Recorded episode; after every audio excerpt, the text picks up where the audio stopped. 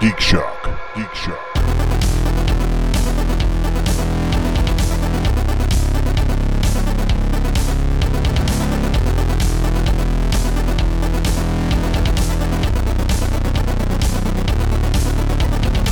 Go home and get your shine box. Oh my God! There's this guy that hangs out at the bar I go to, and he says that over and over and over again. Isn't that horrible? go get your shine box, you fucking rat. wow. Somewhat God, he's so horrifying. annoying. It is horrifying. Uh, yeah, well, you know, it, it got but one not guy as hor- killed. but not as horrifying as the thing you're about to ingest. oh, Jesus. So tell them about Buckfast and Barry. What? Buckfast is the choice of Asbos everywhere. Is that is that is that is that a proper amount of buckfast? to enjoy? no, no, more. It's, it's it's wine. it's fortified wine. It's caffeinated Yeah, wine. it's like brandy, basically. yes, Sort of. With but not like your buddy brandy.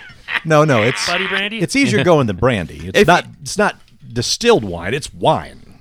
gotcha. So it's basically like Scottish fucking. hoodlum wine. It's hoodlum wine. It's hoodlum It's- wine. It's night train run through some coffee grounds. ready for It's, it's made by the Fucking Benedictine shit. monks of Buckfast Alley Abbey in Devon. Buckfast England. Alley. Yeah, pretty much. Here, here's to the holes and putting stuff in them. That's fine. Yeah, it's fine. Yeah, it's, See, it's uh, fine. yeah. It's tastes very like- grapey. It tastes like communion wine Yeah, yeah, it does. With- a little, with- little bit of Manischewitz. Now with I, whatever, whatever, whatever the whatever the Shevitz is communion wine? now No. I know who all the Catholics were in this table. with uh, uh with with something that some preacher may have put in there. Salty. yeah, you know, let's, let's dwell on that a little bit. Oh Oh, my uh, god. No, it tastes kind of like like Manischewitz. It's got that Concord grape kind of taste. Did to anybody it that I else's don't like. church use grape juice as your communion wine? Yeah, we used wine. Yeah. So there's this woman on TikTok, and I fo- she makes these weird things.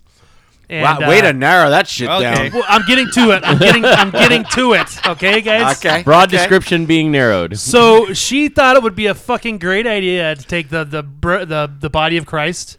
You know those little crackers they Oh, give you yeah, at I know. communion. Those little wafers. She's found them on Amazon. She's like, "Hey, I'm gonna make fucking nachos out of these things." so she she made really not nachos out of the bread of Christ. But wait, oh, okay. There's more. she got fucking so many death threats. What? People were like, "How dare you desecrate Christ?" Oh, pe- people love their Oh, Jesus. fucking a! She had to delete her account and everything. She like she feared for her life. Those are fucking idiot Catholics who don't understand what their own religion tells them about transubstantiation. I know about this shit because I was a fucking altar boy. They made me be one. Well, no, You know I Oh, what? never got Suddenly you know- things are becoming Yeah, cornholed. clear. I got cornholed. It all makes sense now. Barry, you know you loved being an altar boy. You know you jumped at the chance to. Deep- Oh, Yeah. I did love getting twenty dollars to uh, to do yeah, weddings uh, and bu- uh, oh. ten dollars to do uh, Yeah, funerals. yeah. To do weddings, Yeah. wink, wink. uh. and I did not like having to get up crazy early in the morning. Oh, God. And that's- I uh, would nip at the holy wine and eat as many of those fucking things as I could because we weren't going to go to breakfast till after, and I was hungry. If it makes So- you feel better, I too was an altar boy. Yeah. Just not a Catholic one. Oh no, straight up Catholic. Not Catholic, Lutheran. Wouldn't know by your knowledge of altar wine. Uh, no. yeah, no. It is the cheapest shit. And those little wafers are wafers of nothing. They don't Yeah, taste they're like, like- uh, anything. Well, apparently they make great nachos. I can't imagine that. No, They're I- called. of They're, course they wouldn't make officially called death threat nachos. Yeah, really. That's the sad part is it, it probably tasted like shit. Yeah. You know, and, and her whole life, her whole TikTok life has fallen apart. it. But you know No. what? It was worth And it it for wasn't the e- joke. Yep. The thing is, it's it, transubstantiation means it's not supposed to become the body. I know this is all bullshit because I don't Right, believe in any of it, but it's supposed to become the body of Christ once it's like Yeah. blessed or whatever the fuck ritual that during they do. during the during the ritual. I think it's yeah, like a yeah. third level spell. So I don't know. Yeah. Let's, let's get spiritual for a minute here, folks. When was like? Oh, no. T- I'll Okay, you tell know you. what? I want to tell you. Ho- Hold on, that. Welcome, folks, to Geek Shock number six hundred and eighty-eight. I am Master Torgo. 80s Jeff. Commander K. Blarg. Uh, Quark's bartender. and we're here to talk Wiki Geek. Yes, the Wunderbar Darren is with us today. The famous Quarks, everybody's favorite Quarks, bartender. And he's already Most poured me a famous drink. bartender. Yes, But, I have. But you were going to tell us a story. I want well, no, I don't know if I don't know if I want to get into details like that on the show. too late. this has been recording this whole time. Yeah, dude. oh, so No, I just wanted to say uh, what your re- religious awakening, as, you- as we were just talking about, Ah, yes. about how um, how Oh, we yeah. all fell out of our. our oh, your Penn Jillette moment. You know the yeah. The, the, so when mine, you discovered mine you were, was basically I was very young. It- It's a very simple story. My dad, I asked my dad if I was going to see Raggy, my dog, in heaven, and he was like, "No, dogs don't go to heaven." And I was Oh, like, oh shit! What, And I was a like, way to what? blow it. what? And like I was like, well, if this guy created the universe and my he- my dog can't go to heaven because he doesn't have a soul, I'm like, it's bullshit. You know, it's complete bullshit. And I was like seven, but then uh, I, I think I was like thirteen or twelve, and I was still in uh, um, Sunday school or whatever that thing. was. After it was like like- Catechism. no, it was afterwards where like the teens would hang out with each other. It was, yeah, like- yeah. I did and, the uh, same thing. and uh, the preacher or teacher of the class put his hand on my knee and he's like, "So, Darren," you know, and I was like, "Okay, I'm out." Boy. That was the end of that was the end of my religious experience. Wow. Wow. Yikes. Yeah. And so your question was, was ours any way comparable to yours? Yeah. How far did yours go? Uh, no. Anybody else want to tell their their coming There's to no atheism? tail. I just like y- you just come to realize that it's horseshit, and so I just When did you realize it though? Um, about the same time I realized Santa Claus was whole horseshit. Okay. The the story really didn't make any sense, so I called bullshit. I still went to the classes to hang out with my friends, and I realized that I could get good like grades, marks in those catechism classes by answering anything with because God is good. It's just a good catch-all answer. It's true. It's you stupid. can pass any religious test with that. Yeah. Why did so and so do the thing with the thing? Why why did they do because God is good. Okay, great. Pass. Go. Yeah. Why did Pastor Clark touch my leg? Because God is good. See, you had a Pastor Clark.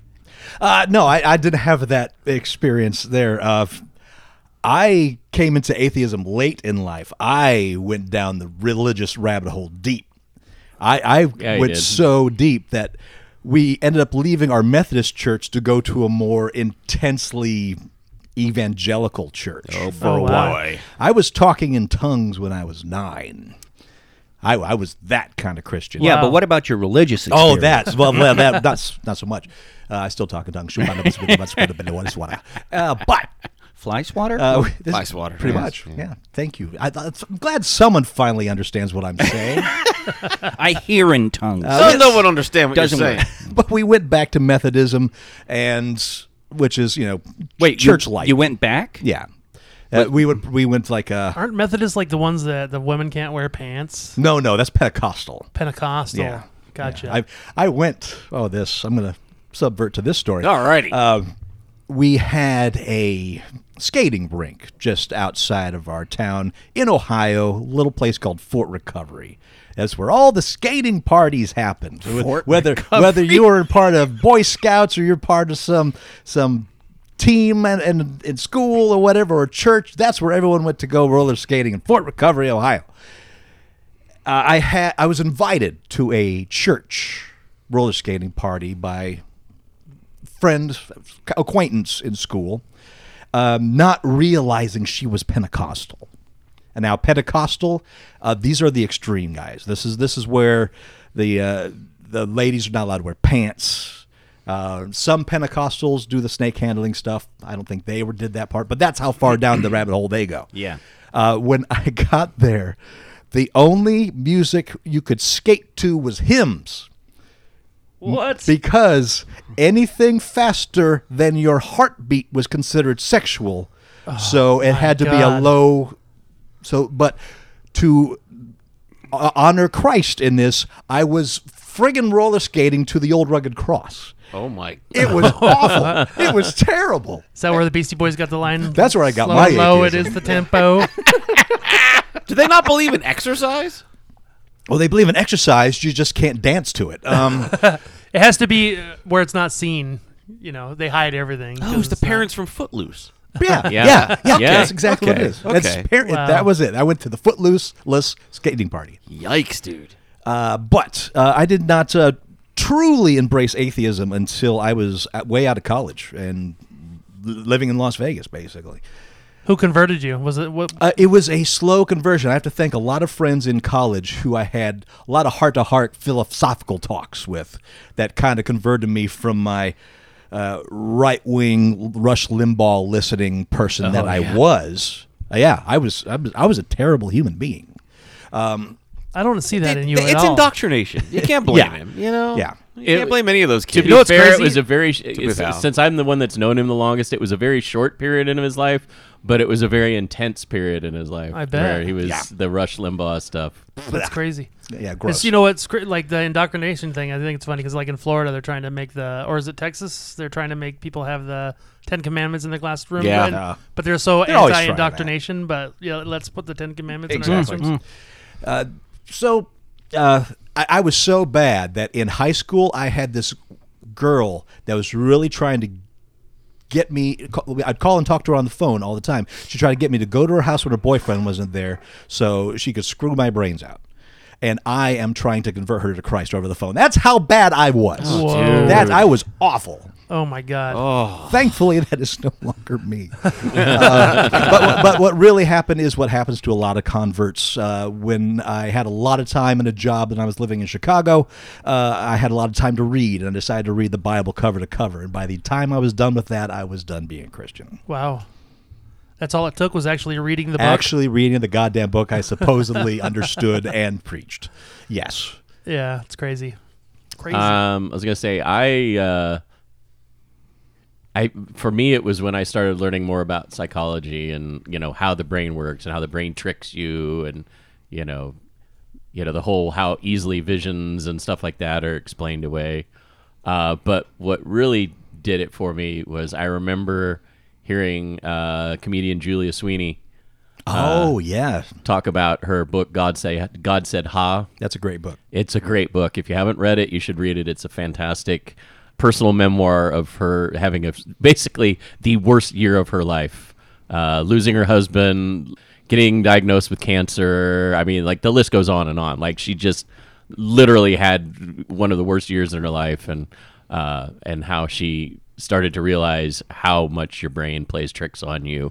Um, especially when you don't know what's going on and your brain tries to fill in the gaps and says, "Oh, here's an explanation for why you just had that," and how it jumps to like the completely absurd as opposed to the more rational explanations of things going on. I was often s- I th- I I I taught um, that in the caveman days, like if you heard your a voice inside your head, I think that's how ultimately a religion came about because I couldn't explain it. Like, like why is there Maybe. this not words necessarily because there's no language, but you your brain could think, and it would be in your I mean, head. we can't know that, but it makes sense. but uh, yeah, I mean, you think about it, the voice is in your head, and then Well, fortunately for our listeners, they've got our voices. Yes. in their head, Yeah. telling them to do things. And right now, this special offer for only five dollars. You can contribute to uh, Geek Shock, and I will send you the sacred ritual to transubstantiate uh, candy cigarettes Oh, into the God. body of Vlarg. Larg. At this right. point, your body is probably There made you out go. of those goddamn cigarettes. And you can transubstantiate and then put that skinny little white tube right in your mouth, and that's the body of Larg. Do they still make the ones with the, the, the wrap around them, and you could blow like blow the little sugar from You the know, outside? you they guys smoke? talked about that before, and I don't know. I there, don't, I it, don't know. it was gum. It was basically gum, and it was the cornstarch they coated with it to keep it from sticking and it was to the literally paper. the worst tasting gum ever Yeah. made. It's top it's, scum. it's like tops, but worse. I, no, I don't believe it could be worse. yeah, it, it can full be. of it. Oh, you, you know, no, you can get worse than tops gum. Kay, when did you become atheist? I didn't have a moment. I just Just was. kind of it just kind of trickled away. I was never Christian. Uh, I that was, helps. I was born and raised Baha'i. My mom was a Baha'i when I was born. What's Baha'i? Um, it's uh, an offshoot of an offshoot of Islam. Hmm. It's a in, it's from Persia, and it was sort of a reformist revolutionary religion, and it's extremely pacifistic. Well, your parents were interesting. Well, my mom, my mom was Baha'i. My dad was just you know good old New York lapsed Catholic All right. but um, actually, before I was even 10 years old, she had withdrawn from the faith. And then she just started dicking around with New Age stuff. All that 70s crystals and psychic phenomena. Oh, yeah. Oh, Edgar Casey dreaming of Atlantis. yes. Theosophy, Madame Blavatsky, the works. And um, That sounds like fun.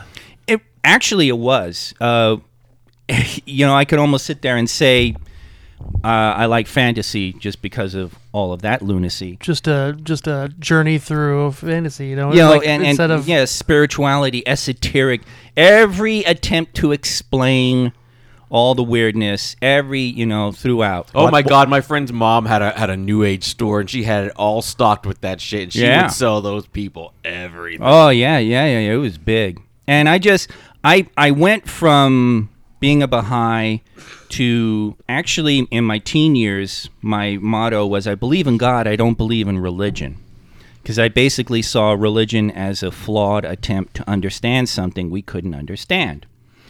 So now I'm just sort of agnostic, because I really think that's what it all is. There is no truth that anybody knows. It's like if there's something out there, it is so beyond us and so unknowable that our attempts to explain it will always fall short. Isn't that crazy that we all, like every single one of us, ever in, in the plan in the history of the planet Earth, will not ever know until they get that moment. There is no truth but flaw. Yeah, you, you, you, you want you want your head blown, Darren? Yeah. Right now, Vernon knows the truth more than you do. Oh, that's. cr- Yikes!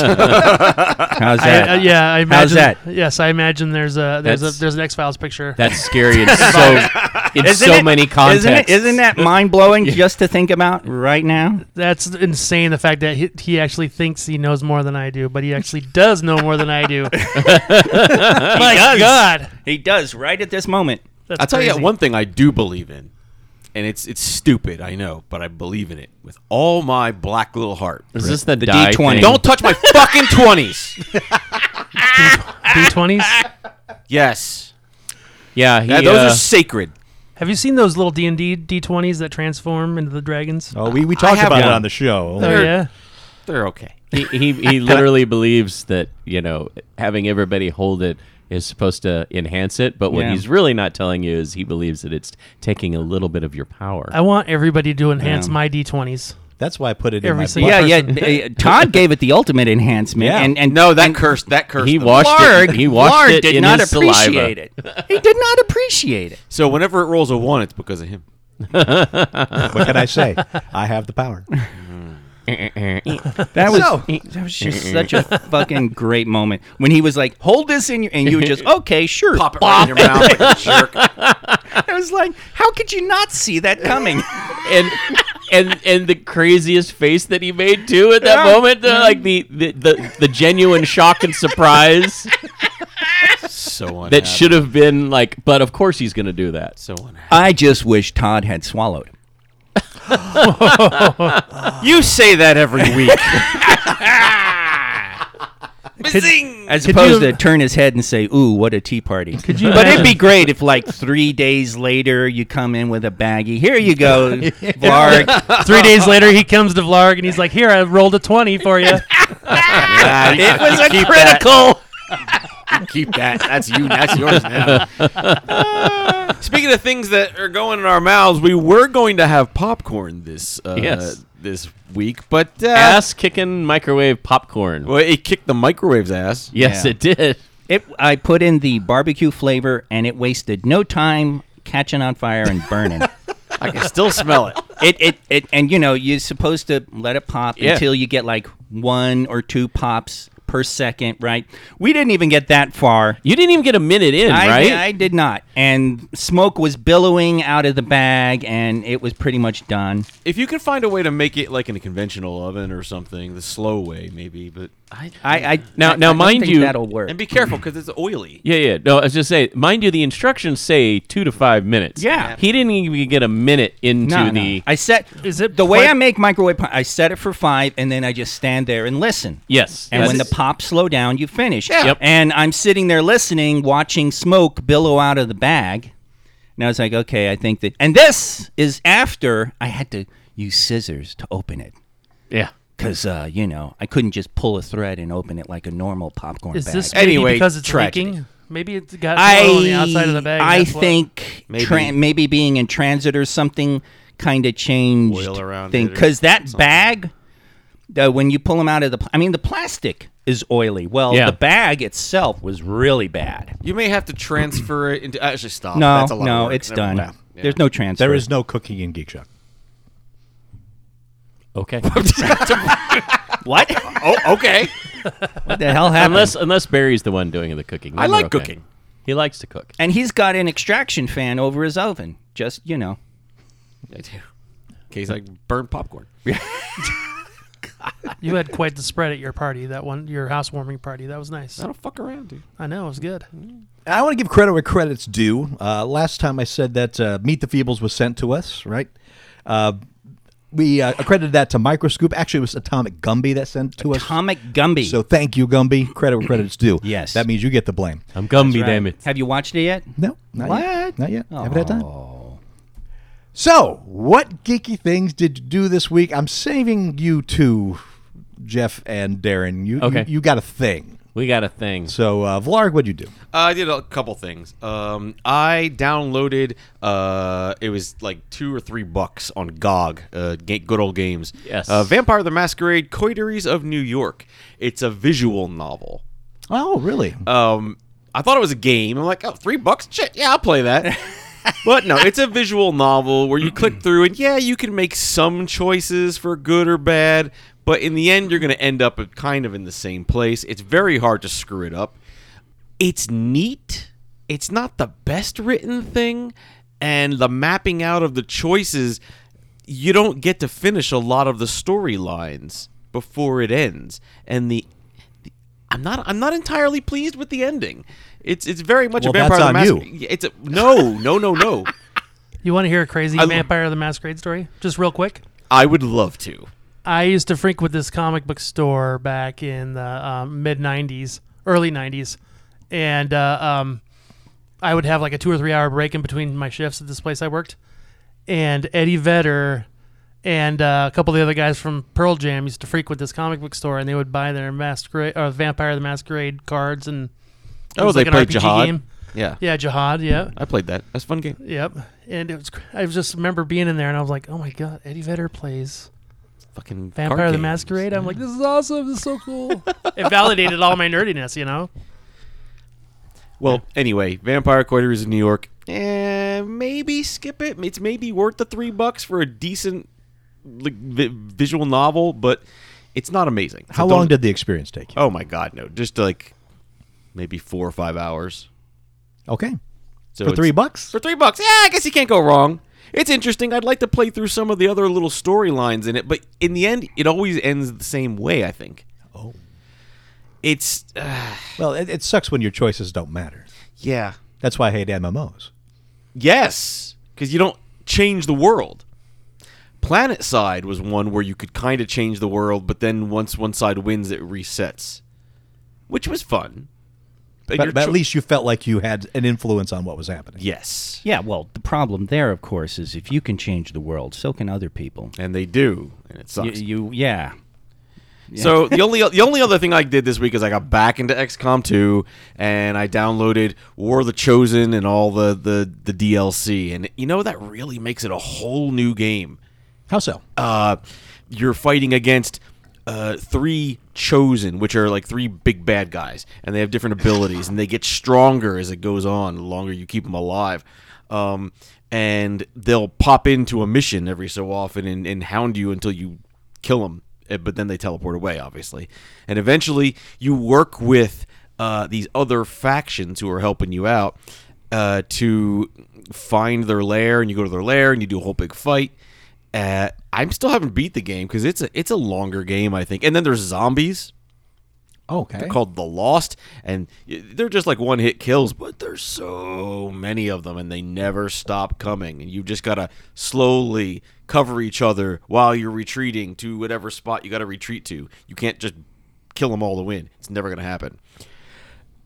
It's a longer game. It's more in depth. I really enjoy it, and you can get the DLC fairly cheaply right now. Okay, I have a question. Uh, Yes. I was turned off with the remake of XCOM, the with 360 release, uh, because Unknown? Enemy- uh, not the, the original one. I loved. Uh, the XCOM Enemy Unknown was the original. Yeah, I love that one. you didn't like XCOM two. I'm talking about the one that was released in the modern consoles. No, no, no, no, no. XCOM, XCOM, Terror uh, from the Deep. That Yes. was the old school stuff. Yes. XCOM, anyone, Enemy Unknown was the first redo. Oh, okay. Yeah. the thing I had against it is I hated doing missions where I had only a certain amount of turns to complete them.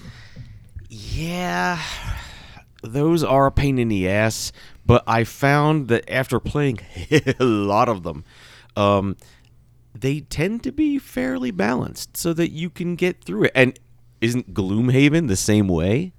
If you think about it, you got to move quick or you're fucked. Uh, yeah, but that's not how the original XCOM was, and I really loved how the original XCOM played. Where you so, can take your sweet time. Yeah. So, and I did. W- When you told sweep out an area when a UFO crash landed, you could take your sweet time to get to get it cleared out and do your own strategy. Where everyone turtles through to Overwatch. And uh, Mm-hmm. yeah, well, you can't. You don't have time for that shit anymore. For some of these, for half of the missions, honestly, where Yeah. you got to get there in say six or seven turns. So that encourages you to take risks with like one of your guys to say, ah, "I'm not going to Overwatch this time. I'm going to go just a little bit farther and see what's out there." Or I'll throw uh, like a, one of those grenades that provides you vision to go see where the enemy is, and you got to move. You can't screw around with this. Everyone's on Overwatch. I as much as, as it is it takes me out of the comfort of slowly moving toward like you would normally do as one normally does uh, i think it's a better game experience what in the shit are you two doing Well, I was trying to open the lid, but it was just not. get a donut man No, it was going to cause too much noise. fuck it own it Just, oh, just open it and keep it open. that's the sound of donuts god i wish i didn't have that whole sandwich because i want more donuts Should Make a sandwich out of donuts. Anyway, that's Oh, what I yeah, did. Donut sandwich. okay. What'd you do? It's funny that Barry mentioned this the XCOM you go in stages moving forward and shit or going backward. Cuz I rewatched Heat by Michael Mann. With Val Kilmer, Ah. Classic. Robert De Niro, and Never Al seen Pacino. Really? What? Oh, stop it! It's what do not- you mean? it's- What's stopping? For fuck's Have you not sake, seen man. Heat? I've not seen Heat. It's not that good. Well, I guess we Thank know you, the next Darren. Clockwork Torgo. Man. Darren says I don't have to see it. It's Yeah. not really not that great. Well, fuck. The book, it. It's not. It's not amazing. the book, however, is different. oh wow. Oh, okay. Is the book different? I'm literary Darren. I read How did? wh- Why does it make you think of XCOM? because strategy. the bank robbery shootout is actually kind of textbook in that exact situation when you're in a firefight and you're trying to get out. In fact, I've actually one of the reasons I kind of like got spurred into watching it again is uh, some X Mill guys on this uh, forum I was reading actually commented that that scene is sometimes shown as a- an example of how you do that kind of maneuvering Oh, so like when the Rex filling in the guys covering while one, guy person runs shoots back. forward, turn around, shoot behind you, turn forward again while the other guy's moving, and then the guy goes go, and then the next guy moves, That, and so on. that part of the movie is amazing. Yeah, and the sound. I don't have a I don't have a five point one system or anything, but still, even without it, the sound is just amazing because they put microphones all over the street when they were filming those scenes. So you're you're get and it really is some of the most realistic shootout sounds that you get because those uh, those blanks that they're firing sound exactly like the real deal. So it's a hell of a uh, it's a hell of a thing. So I wanted Now- to watch that and, and Does that still hold up pretty well? Because I know it really. uh, The older I've gotten, it it's definitely a product of its time. Uh, there are certain elements of it that that I think probably hold up well, but I just want what, what, what your I thought it what's was your fine, opinion on it? But uh, I mean, apparently it wasn't good to begin with. So uh, what do I know? You know. The, the the shootout at the end is, is is an amazing bit of cinematography. yeah. I will say that without a doubt. But the hour or so before that happens, it's kind of like eh, whatever. when they're planning and everything. Um, I will say this, Jeff. This was the I think this was the first movie where I started seeing a lot of De Niro's De Niroisms, and it was sort of like it's like oh well, it Yeah. looks like he's kind of falling into a pattern here, and he's not.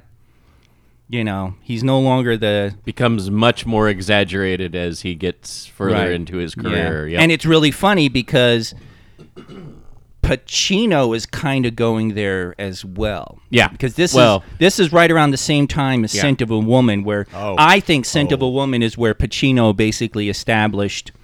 Peak Pacino. Y- yes, yeah, this Yeah. you know e- even Big more than Pacino. even more than Scarface, Scent of a Woman sort of established. This is Pacino going forward. Yeah, Pacino in in Heat really Uh, you know, he's It's- really clawing at the Yeah. screen. he's, he really starts that scene chewing Yeah. thing where it just Yeah. he's just every line is not spoken, it's screamed. Yeah. And it's just varying degrees of screaming. Right. Right. Yeah. And you you know, so you could sort of see that in their performances. Yeah. So there was that. Um, but I just uh, the shootout I was what I was looking to see and Was that that was Val Kilmer pre Batman or post Batman? Oh, uh, pre. is that pre I'm pretty Pre sure Batman? it's pre that, you know, it was a good Kilmer. controversial. I like that Batman movie. Batman Forever. Yeah, I loved Batman yeah, Forever. I think it's great. it had Jim Carrey in it, yeah, All right. and he was a phenomenal Riddler. phenomenal. but feet heat feet. Feet. I was going to say feet. A a D and D Quentin Tar- movie. I Quentin heard that movie- Tarantino film. That Quentin movie stinks. Tarantino writes a D and D movie. Feet. What's What's your favorite Michael Mann movie? Ooh, that's kind of tough because Never Ending Story.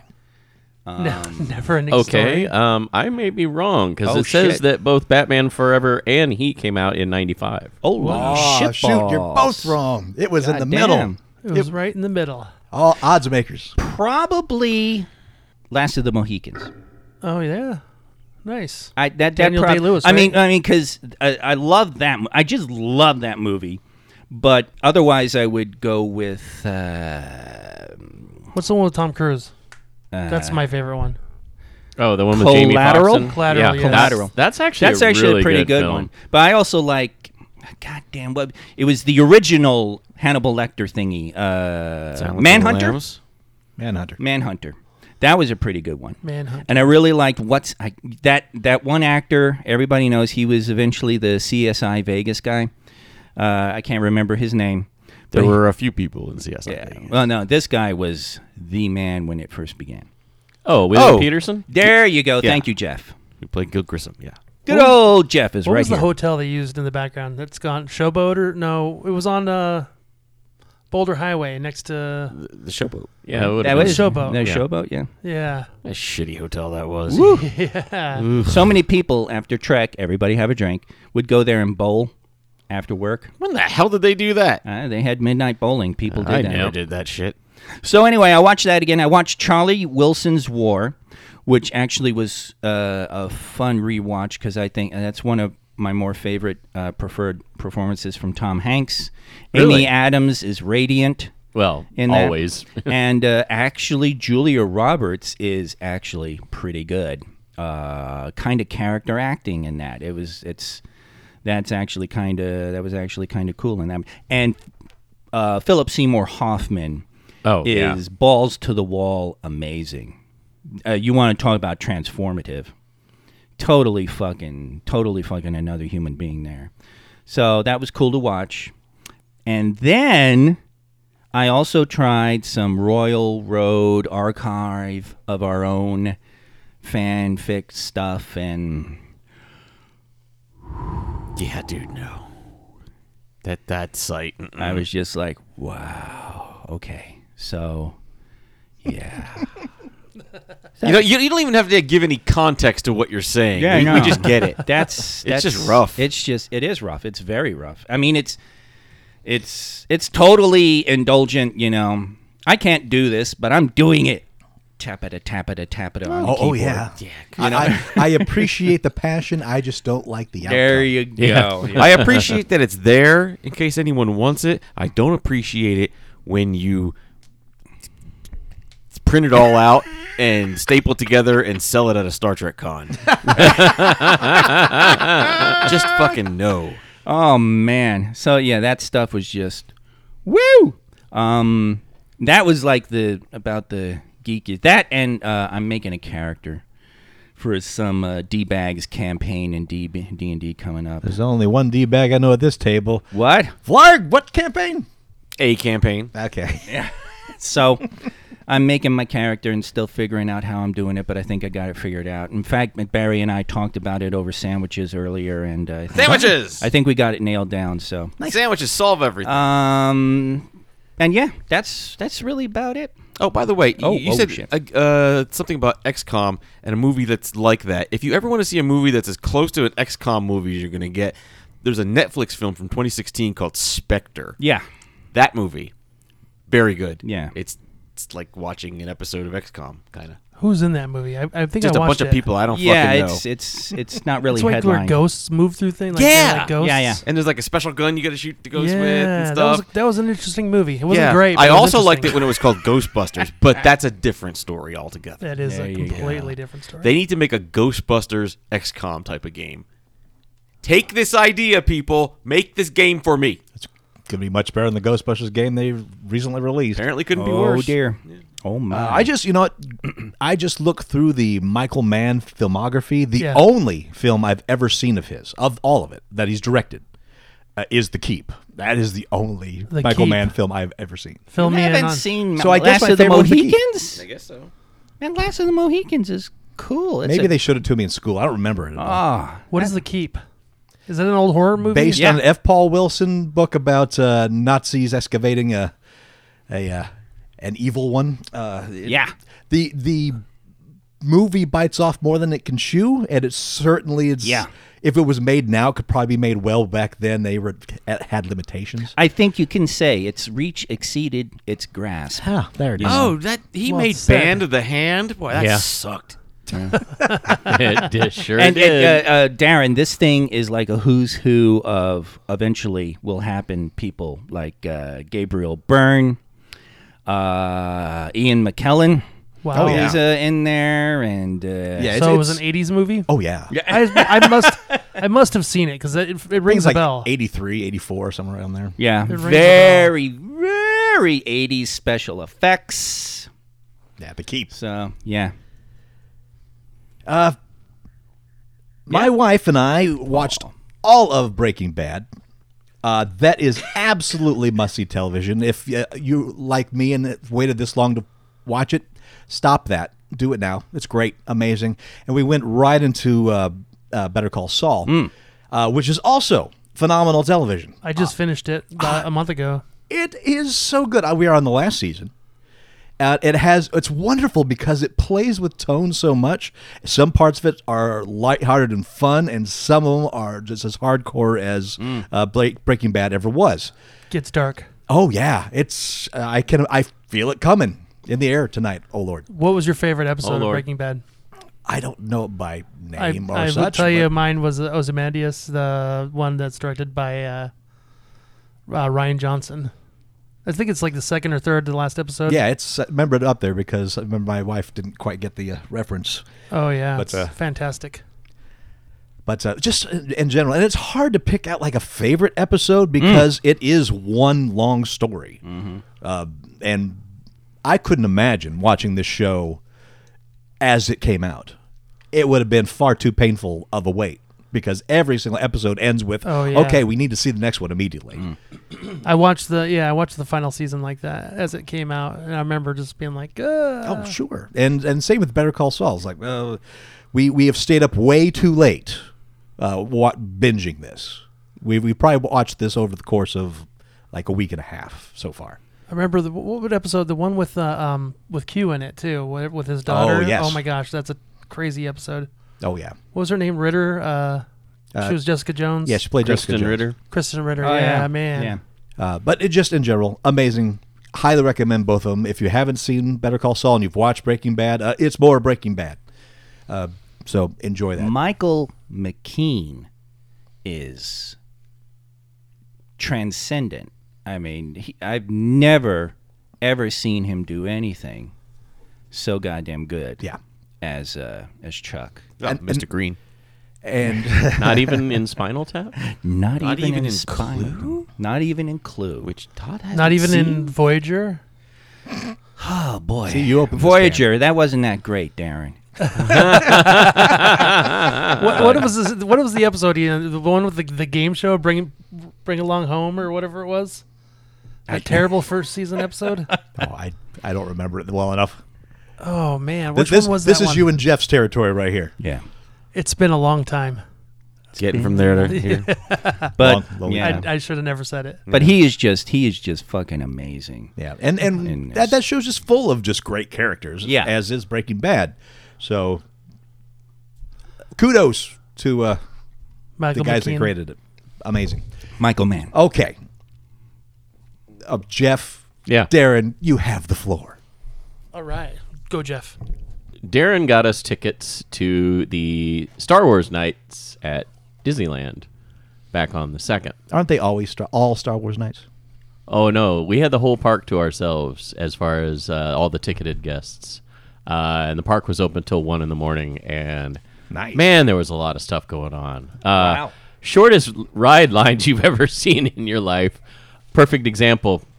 Got on Haunted Mansion, literally walked right from the gate to the front doors of the mansion directly. No going through the uh, little cattle pens Surprised. and getting on the stretching room elevator there was only like 15 people in there and when we got down we got right on the ride even better example indiana jones we got right on that like rushed through the queue got right up to the front got right on our ride vehicles That's It was unheard of. No pretty wait. awesome no, No- wait at all Yeah, but uh, so so the events are great. They shut down the whole park for everybody um, at eight o'clock or nine o'clock, it was eight I, yeah and then eight. the lines drop to nothing, and Yep. you can ro- go on rides. But the real thing is, is they have photo ops yeah that you cannot get anywhere else. So they have all these great photo ops. They also t- turn all the music off at Disneyland. They um, they make it Star Wars throughout the whole entire park. yep Uh, they change the lighting everywhere. They have Star Wars themed food, uh, drinks. Well, I imagine that Batu is like the most popular part of that. Yes, yes. Yeah, they but had, it, uh, but it was literally spread out through the entire park. Um, there were uh, there was fireworks. Uh, they had projection mapping on a lot of the buildings, featuring scenes of uh, all the different movies and stuff. It was it was crazy. Like So even just- in just- Main just Street movie USA. stills? No, but it, Video. you know how they do that projection mapping where they map it onto the building, make the building look like it's moving and stuff. yeah, so like Main Street was- looked like the asteroid field Yes. on, on Empire Strikes Back. Oh, that's Going Neat. through down all the way down Main Street, Uh, and then it would go to hyperspace every once in a while. Sleeping Beauty's castle was projection mapped. Uh, they had uh, all kinds of stuff going on there. They had Yeah, asteroid the field, Matterhorn, Matterhorn. Um, uh, Just Small World was projection mapped, all Star Wars stuff. it was crazy. It was a lot of fun. Uh, and then they had special food and drinks throughout the park. Uh, The crazy thing is like they shut down the park, but you could literally, and I told Jeff at the beginning, I'm like, you got to decide what you want to do yeah, because there's no way you're gonna do all of it because they have so much stuff to do. we just kept losing an hour at a time. Like literally, it was just like we'd do one thing, and it was like, well, that was a whole hour.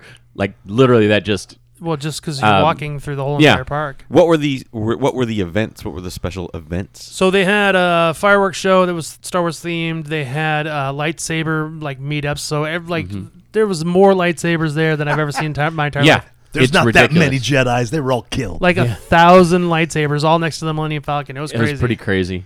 and then uh, um, of course, what else? were The other events they had. They had so w- I, that's all we did. They, we didn't do the other ones. They have any 501st there? There were there was a long list of There was events. We just everything didn't there. get to a lot. Because you're of them. allowed, you're also allowed to dress up as well during these events. Yeah, that's the coolest thing is that you got to see a lot of people doing cosplay. I was so jealous because I literally wanted to buy one of the outfits with the uh, that they had in one of the traders, and they didn't have the one I wanted in my size. Boo! Yeah, Well, they it's kind were of pretty well Jeff, sold to out. Find a slave girl Leia in your size. yeah, these days, that's. Uh, Knew I, that mean, was it's- coming. I expect that's coming. Etsy, dude. But uh, yeah, uh, got because we, dude, we lost like an hour just in Oga's Cantina. We got in, we got our two drinks each. Uh, they had a special drink called the uh, was it the blue um, Oh, she called it the boozy boozy, Boozy- bantha, boozy bantha? Yeah, but it didn't Uh, have an official name. It was yeah, just uh, a it was a blue drink, but it was really tasty. Was it as good as the blue milk with the rum in it? Uh, It had that was flavor. yeah, it was like that, but I love better. that. It was Yeah. like that, but better. Um, had a little bit more um, tropical flavors to it. Okay. uh, I want to say. But uh, and of course got fuzzy tauntaun. 'cause Just you can't- imagine though, uh, like imagine, you know, the Star Trek experience was full of Trekkies like during the convention. Yeah. This is a whole entire theme park the size of Disneyland full of Star Wars fans. Yeah. Like like tens of thousands. Like I don't know how many people have fit in Disneyland at any given moment, but at least I'm, I'm going to say they sold at least 10,000 tickets to this thing. And they let people just wear the like the full stormtrooper Yeah. armor. I don't think you Uh, can have your face covered. Yes, they had people in Storm, Stormtrooper armor, with, but they had to h- hold their helmets off to the side. That's cool. Same thing with like the X-wing fighter pilots in the That's fine. costume. So they had to hold their helmets. For photo ops, they had um, the ones that we did. We did the the thrones. So they had the Emperor's throne, they had Jabba's throne, and then they had uh, um, um, um, what was Bo-Katan's Boba, throne. Boba Fett's throne. Yeah, Boba Fett, Bo-Katan, and uh, and then Emperor's they throne. had a, a Han Solo and Carbonite. They had a, like a uh, an Anakin and Padme mi- like photo op. Mm-hmm. They had many Uh, characters. They had like the Han and Leia, Emperor, or not Han and Grogu, Leia. and and and uh, and the Mandalorian. Could Luke- you Luke could you and ask uh, uh, Anakin to uh, like choke out Padme? No, I'm gonna say I'm gonna say no. yeah, we got our picture taken with uh, was it K2SO, right? Yeah, from, K2SO. from Rogue One. I don't. There's just so much stuff, man. There It was so crazy. much stuff going on. It was crazy. It was a lot of fun. If you ever, yeah, if you ever want to go, like go, like it's just it's just a fun experience. Just to How often do they do this? they do it every a year. year. like Um, May the fourth, for May the Fourth. May uh, the they actually 4th. call it Black Spire Outpost Day. Ooh. as as the oh. shirt says. yeah, I forgot I'm wearing the shirt today. Uh, so Black Spire Day, it's uh, it's their in-universe way of celebrating May the Fourth. So it's supposed to celebrate the founding of Black Spire Outpost. It is crazy. So like I'll I'll tell your listeners that if they ever do a ticketed event at Star at, at Disneyland, whether whether it be like '80s night or Pride night or Star Wars night, they do a number of events. because he was telling me about Uh, they 80s do- night on the way down, do an eighties, and I wanted do an I 80s wanted night. to do that so bad. we gotta go. I would love to. They had uh, on the '80s night I went to, they had a Tron setup where they had props from Tron, and it looked like you were on the grid. It was cool. That's cool. I remember Yeah. when uh, Tron Legacy was just getting launched. They had all that stuff in DCA, uh, Disney's California Oh yeah, Adventure. they had the they had the uh, They had the recognizer. arcade. Remember the recognizer? Uh, the, the recognizer and everything, and I got like the special edition uh, Mickey ears, which they don't make a lot of No. like Mickey ears anymore. Special, no, they really don't. they will have they, they do have tr- Tron ones for They all make at like Disney mini World now. ears, but I don't want to fucking wear mini ears. That's for The sure. only advice I will give, though, is if anybody goes to one of these ticketed events, if there's a fireworks setup and it's at a specific time, go on rides during the fireworks because the fireworks were okay, but Yeah, I thought they'd be everybody was better. crowded around the the hub for the fireworks, and there was literally no line to any of the rides. That's how I it think is Rise of all the the time, Resistance dude. was like a five minute wait at that particular point in time, and we were kind of stuck there. We couldn't get over to to Batu to to do Rise of the Resistance, but The we other could have thing could have is- got right is on. If you want to do photo ops for these events, what like I said, any event, It's you about a wait- 15, 20 minute wait, wait in line. up till about two hours in Yeah. to do them, because everybody wants to w- get what they want, so they all go to those first, and then um, the the merchandise. If you want merch for the special events, you got to do that right away because they sell out of the you know the the the break the big boy sizes. Yeah, You know, so they they all go fast. Did they have any special uh like stuff in uh, Doc Ondars that's not available any other time? No, but they did release they did release a new lightsaber, I believe. They b- released uh, there was a Cal Kestis one that they released that was supposed to be Yes. uh, like it's different. It's the the Jedi Savior version. Yeah, And then they also I think it's they like released distressed or The something. thing like was that. is they hold So we went no, on no, the no. second This is a newer one than the one that we got you. Oh, oh. we went on the second and on the fourth they released some new stuff and I don't Yeah. know I know they did uh, the Starbucks spin here mugs. They did uh Mustafar, Hoth and Coruscant. And then uh, um, I believe I don't know if they've released it yet is uh, um, was Mustafar, Jakku, and um, oh yeah. Coruscant. But Those were the three uh, they um, what's released. his name's lightsaber from uh, Rebels? Uh, what's his name? Uh, Oh, uh, Kanan Jarrus or no, not Ezra? Kanan, Ezra Bridger. Yeah, his lightsaber's coming. If it hasn't already come out, it's coming out very soon. I am. Maybe they're holding that back for when he makes an appearance in Ahsoka. That's uh, maybe, and that's quite possible. We don't know though. In which case, there'll probably be two versions: the one he had as a kid, which is like a blaster kind of, Yes. and then the uh, whatever the hell he's got now. I love that. I love that design. I That was don't. a know, neat It's so design. I cheesy, like but that. it's cool. Yeah.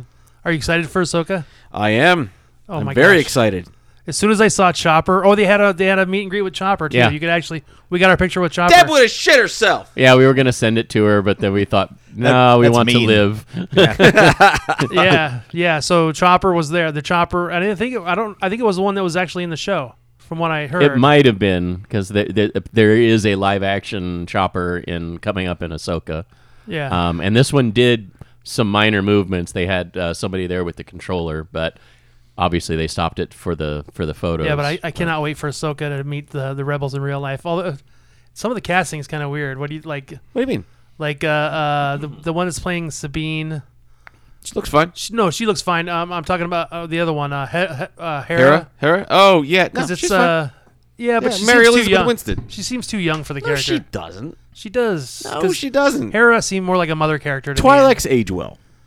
Yeah, that's true. I mean, I don't have any problem with the way she looks. She's she's a she's a very attractive woman. She's am- amazing, but I just think It's when she's they hit too like young for the 60, part. they go off a cliff. You know. oh stop! Oh my god! and we just lost like half our listeners. Ah, Uh, what? yeah, all the Twilights. yeah. If the religion, if the religion, If there's any didn't delete it, Twilights didn't listening lose to it, this, then- I'm sorry. Guess what? There's not. but other so yeah. On the second, they didn't release everything. on the fourth is when they do all the major releases because it's actually May the fourth. oh boy! How old is Jennifer Beals? Because she played a Twilight and she was gorgeous. Yeah. in Yeah. Boba Fett. Oh yeah. Oh, and she's 59 years old. Yeah. Jesus Christ, she's 59. Technically, not off the cliff yet. what the hell is she eating? Look at this Twilight. Come on. Okay, maybe I was Yeah. wrong. Maybe it's like 70. Oh, Barry. Hey Barry, just- Barry. It, it does. It's not. It's not the age. It's the miles. Okay, It's the late Yep. years. it's the miles. the light years. The The light year, Parsecs. the parsecs. There you go. there you go. What the fuck is a parsec? Yes. It's a measurement of distance. Thanks, Jeff. Well, that can only bring us to news you don't give a shit about. ah, boo. Blah. Hans and Franz. oh no. Yeah. The Saturday Night Live bodybuilding sketch that was set to be turned into a movie is being revisited as a podcast. Uh, the- Really? The, sketch originally starred Dana Carvey and Kevin Nealon and was popular during the late 80s. Uh, they were a pair of uh, muscle bound Austrian bodybuilders inspired by Arnold Schwarzenegger.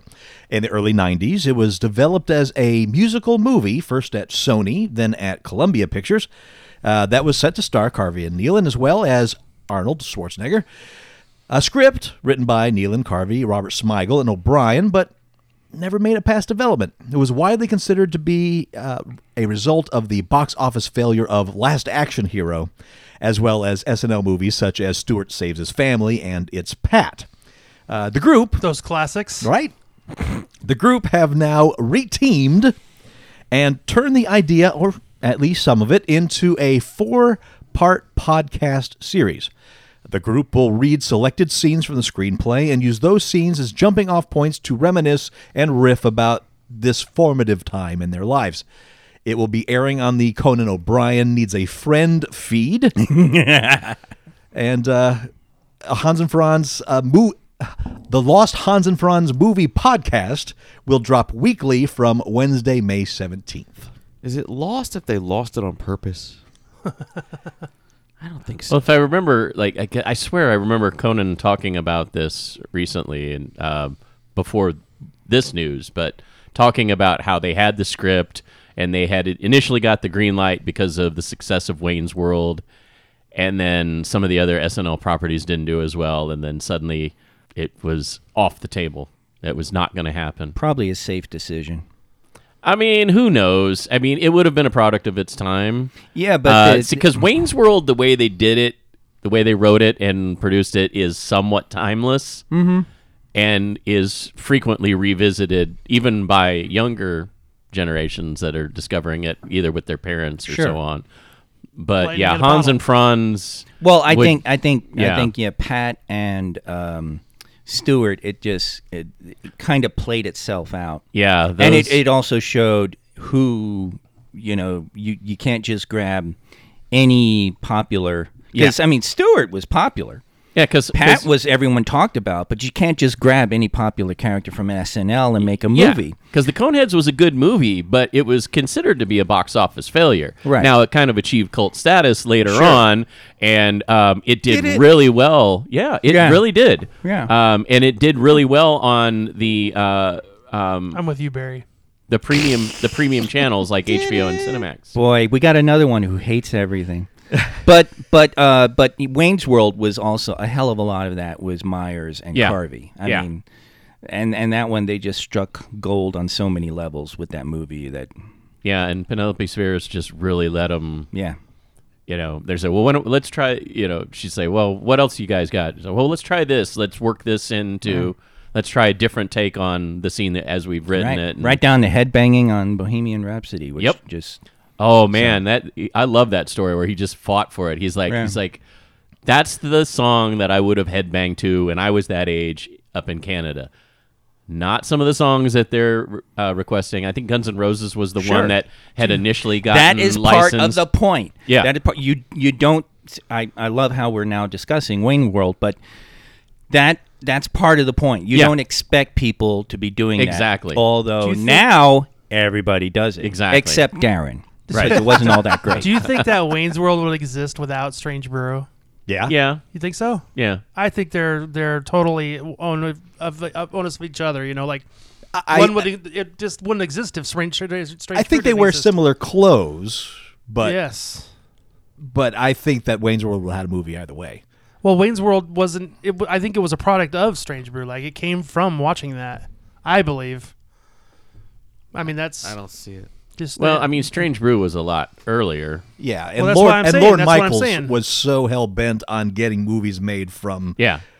SNL that it was going to happen. I Did wonder how much money he's made off of have- off of licensing those characters that it created on his show. I'd like to see those dollar dollar Because didn't signs. Lauren Michaels have some kind of a connection with Strange Brew? I don't know. I just, I just, I just always thought that when I saw Wayne's World originally, or just the skits, I was like, this, this is Strange Brew. But just, it's just not as good as Strange Brew for me. What you're saying is you really like Strange Brew. Well, it, Rick Moranis, it's hilarious. And who was the other guy in it? Uh, um, John Candy? no, no, no, no, Dave no, Thomas. uh, I'm thinking Dave of, Thomas. uh, yeah. Dave Thomas. Yeah. Yeah. I just, I just, I've always thought Who that. was I That's, thinking that's of? my personal opinion. I just, I've always felt that way. To me, that they. I would- mean, I like both both movies, but from a filmography and a writing standpoint, Wayne's World is way better.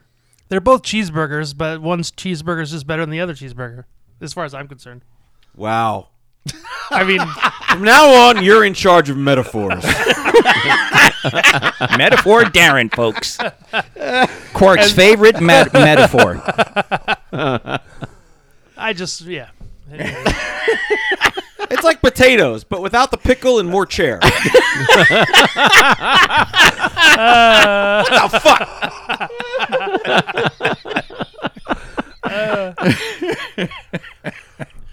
Sometimes you feel like a nut. Sometimes pizza, half inch pipe, monkey sauce. Ugh. Hey, hey, Barry, I'm glad I can provi- provide you food for something. food for nothing. Boy, there's a T-shirt that uh, even fans are not going to get. News don't give a shit about a oh, speaking of a fanfic writer Here we Oh, Here no. we go. is suing Amazon and the Tolkien estate for what he claims is copyright infringements in The Rings of Power, last year's TV show based on the appendices of the Lord of the Rings trilogy and The Hobbit.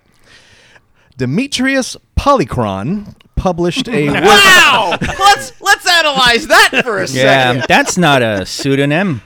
uh, published a work of Lord of the Rings fan fiction called The Fellowship of the King, and that's what he claims has been infringed upon. Polychron set the stage for the lawsuit over several years. First, he registered the book with the U.S. Copyright Office in 2017, which establishes when it was completed and gives him the legal basis to sue. According to Polychron's legal complaint, he then sent a letter to Simon Tolkien, grandson of J.R.R. Tolkien and director of the Tolkien estate, describing the Fellowship of the King and requesting a review of the manuscript He- He got no response. Imagine that. Yeah, right. In 2019, quote, with excitement to collaborate with the Tolkien estate and the anticipation of publishing his book to the public, unquote, Polychron hired an attorney to contact the Tolkien estate again. And the Tolkien estate's attorney, quote, rebuffed any attempt at collaboration the very next day, unquote, according to the complaint. So, Polychron says he then personally delivered a copy of the manuscript to Simon Tolkien at his home and notes that he included the copyright symbol on the manuscript. Polychron got no response to the dropped off manuscript, so he wrote a letter asking for it back and informing Simon Tolkien that he would publish TFOTK, that's a quote, and an additional six book series independently, unquote. Polychron followed through and published The Fellowship of the King in September 2022, which happens to also be when The Rings of Power started airing. Well, there you go. Polychron admits in the complaint that the book is, quote, inspired by Lord of the Rings and J.R.R. Tolkien, but claims that it is nevertheless, quote, a wholly original book in concept, unquote, uh, which the Rings of Power rips off in a variety of ways. Uh, Polychron apparently thinks he has a case, arguing that similarities between the Rings of Power and Fellowship of the King constitute infringement. Polychron wants $250 million for his trouble. This kind of audacious copyright complaint can be scary. Uh, Game of Thrones author George R. R. Martin notoriously dislikes fan fiction. Uh, many do. And in a 2010 blog post related a story about how uh, author Marion Zimmer Bradley, who wound up scrapping a novel she was working on because a fan fiction writer who'd written a similar story demanded co-authorship. Uh, even without lawsuits from fan fiction writers, Lord of the Rings copyright situation is complex. The The Rings of Power had to be based on appendices because Amazon's deal with the Tolkien estate didn't give it the right to adapt the main Lord of the Rings text for televisions. Many of the rights to adapt those works are held by Embracer Group, the Swedish holding company that keeps buying game studios and which bought Middle Earth Enterprises last year. So So this is complicated. yeah, it's complicated but dumb. The But rights but deals. his name, Demetrius Polychron. Uh, that probably doesn't help his case. I'm just in some way, in some way. Uh, Yeah. that just became a name of an NPC in the D&D game. There you yeah. go. He's like an 80s villain. The whole time I'm That's an listening, 80s villain name. the whole time I'm sitting there thinking about that stupid uh, Adam Sandler song, Steve Polychronopoulos. I never heard that. Never heard that. You've never heard it? Oh, no. Oh, my Oh, God. It Jeff, was give us on a one- full rendition. no, please, I'm no. not gonna do it. It's Uh, okay, Darren. It wasn't all that good. it was on one of his com- comedy Oh. albums. here we go. here we go. I'm a lover of almost all things. Just a, cou- just a couple things today. just we just happen to have stumbled across the handful of stuff. You know, it, it- the fan fiction thing, it was really funny. In case of Marion Zimmer Bradley, uh, she was actually very supportive of her fanfic community until that lawsuit. And then she 180'd and she just like, because that's the big problem. Yeah. When the authors support it, eventually you're going to have a coincidence. Something's going to go parallel and you're going to get somebody accusing you of something which is why a lot of authors now they totally stay away from it because it's Got just to, yeah. It's the Million Monkeys with typewriters, but then they got to focus. Well, remember Yeah. when S- Star Trek used to have all those fan submissions back? in- They used to be all about it back in the day, but now, Well, yeah, they No. would say, "Hey, please submit stuff." yeah, And hey, they got some scripts from it too. yeah. But, well, you Ron, know- Ron Moore was a perfect example of, of Yeah. script sub- tr- uh, submission. Yep. but that they're i mean that also well Did you know that uh, that Disney was at one point going to make a Lord of the Rings adaptation?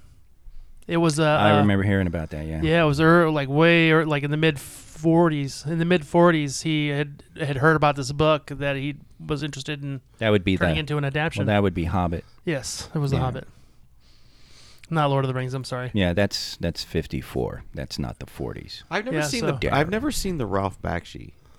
You never seen it? i loved it I never saw that. i loved it version. as a kid that's It's it's really good. It's uh, it's i mean uh, it's bakshi right Yeah. and it's it's 70s animation it's rotoscope yeah, but it's it's there are things about it and It's a snooze fest if you are at all not in the right caffeinated mindset to watch it.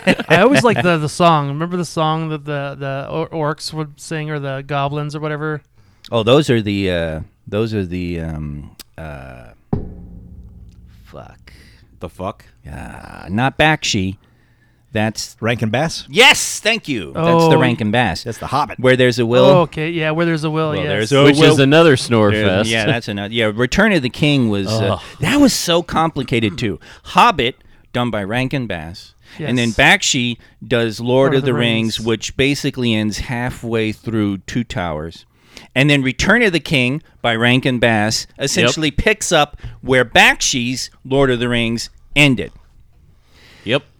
It's yeah. What a what a what a mess. Yeah, it was crazy. It's just like the rights to the stories. But man, oh man, think and the- Polychron wrote and- it. dude. And the Rankin Bass, you know, John Houston is the voice of Gandalf. That's Right. some great. And in Bakshi, John Hurt Yep. is Aragorn. Oh, that sounded so good. But I mean, there were so many problems that they had, and it's kind of crazy. But I, I just, I'm watching this animated movie as a kid. And I see Aragorn slice open an orc with a sword, and I'm like, it was cool. you can do that in cartoons? Forever changed. Oh Remember- yes, Yeah, I was forever changed by heavy metal. Did you ever see Did you ever see Wizard?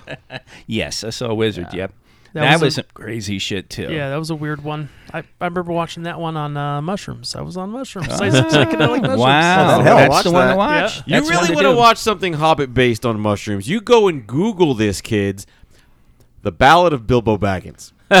No. Yes, Nimoy. Leonard Nimoy, Nimoy. singing that. Bilbo, Bilbo Bilbo Baggins. It's the stupidest thing And you've ever it's, um, seen. It must be the watched. video is It's even like better. Three minutes of your life. Go look at the video. All those now. go-go dancers. I don't know which one's worse, that one or uh, Shatner's Rocket Man. No, spoken, Bilbo. spoken, spoken word interpretation. Bilbo is Bilbo. the best. I, I, I unironically like the Bilbo Baggins song. Of course you do. It is fantastic. it really is. It really It's- is. it's got some musical fun things that happen in And that. of course, uh, uh, what's the Led Zeppelin's "Lord of the Rings" song? What's oh, that one? uh, Jesus, Um, Uh, Over the hills and far away. Over the hills and far away. over the there hills was and a far couple away. of them. Yep. Yeah, Yeah, there's- they. d- I there's- mean, you know, they went through that phase. very cool. Like Ramble On has talks about yeah, Mordor. there's- yeah, there's a bunch of references throughout that those albums. Well, those and, first couple and albums.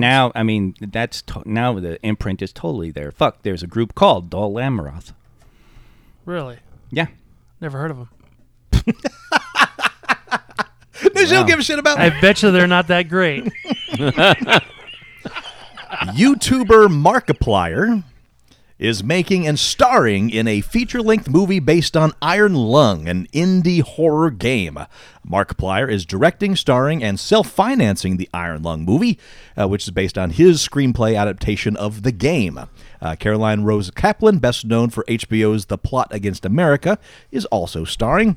2022's Iron Lung, developed and published by David Szymanski, is a dread-inducing little horror gem that takes place entirely within a claustrophobic submarine.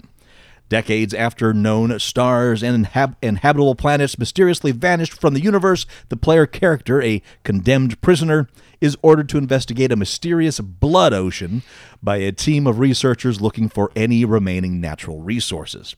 If you come back with useful information, you'll be acquitted, but that, of course, involves surviving a blood ocean on a dead moon. Blood Ocean. That shit would congeal. The b- plot of the Iron Lung movie is still unknown. Got a feeling it involves some of that though. If it if it follows the game, they'll be left to deal with the threat of collapsing submarine as well as the horrors lurking beneath the blood ocean surface. It sounds It like sounds like a sequel to the game Dead Space. Uh, Dead Space Blood Ocean. no, it, it, it sounds like a, a song from Metalocalypse. It it does. Metalocalypse. really. Uh, I think they've got a good fanfic lawsuit on their hands. or you know, you've also got Weird Al, Mr. Frump in the Iron Lung. Well, they did a, song whole called different Bloodrecuted. Hmm? They did a song called Bloodrecuted. yes, they did. Uh, I've Mermaider, I've watched some of Mark mermaid. Plier's videos. He's he's enjoy. He's a, he's a fun guy to watch play horror games. That's kind of where he made his name. Uh, good luck self financing writing this horror movie. Yeah, uh, he's made enough from YouTube. He probably can. He's one. He's one of them YouTubers. yeah. Well, Okay. Uh, it might be the last thing he does with his money. Whoa! All right, let's move on to news you don't give a shit about. The uh, 1993 mountain climbing action thriller Cliffhanger is getting a sequel. Sequel? and Sylvester Stallone is set to return to the franchise. The movie will be directed by Rick Roman Waugh, who did Angel Has Fallen, uh, from a script written by Mark Bianculli, who did Hunters. Uh, Stallone is also producing the project, and the casting process for the rest of the cast is underway. While there are no story details for the sequel, we do know that Stallone will reprise his character of Ranger no. Gabriel Gabe Walker from the original film. Uh, that original movie followed Walker as he helped rescue a group of stranded hikers, only to discover they were actually a gang of violent criminals who were trying to recover their missing $100 million following a plane crash. Uh, that movie also starred John Lithgow, uh, Michael Rooker, and Janine Turner. So, those that have been clamoring for a cliffhanger sequel, hold on to your butts. I thought they already made it. It I- was the it was the Paramount Plus commercial where he became the booger on Paramount Mo- Mountain.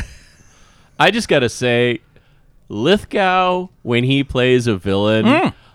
oh my god, is he good? Even in a terrible film like Cliffhanger, Lithgow fucking kills it. I mean, screen chewing at its best, but you know, totally over the top. Yeah. But he, because what's the other one? Bone Uh, collector?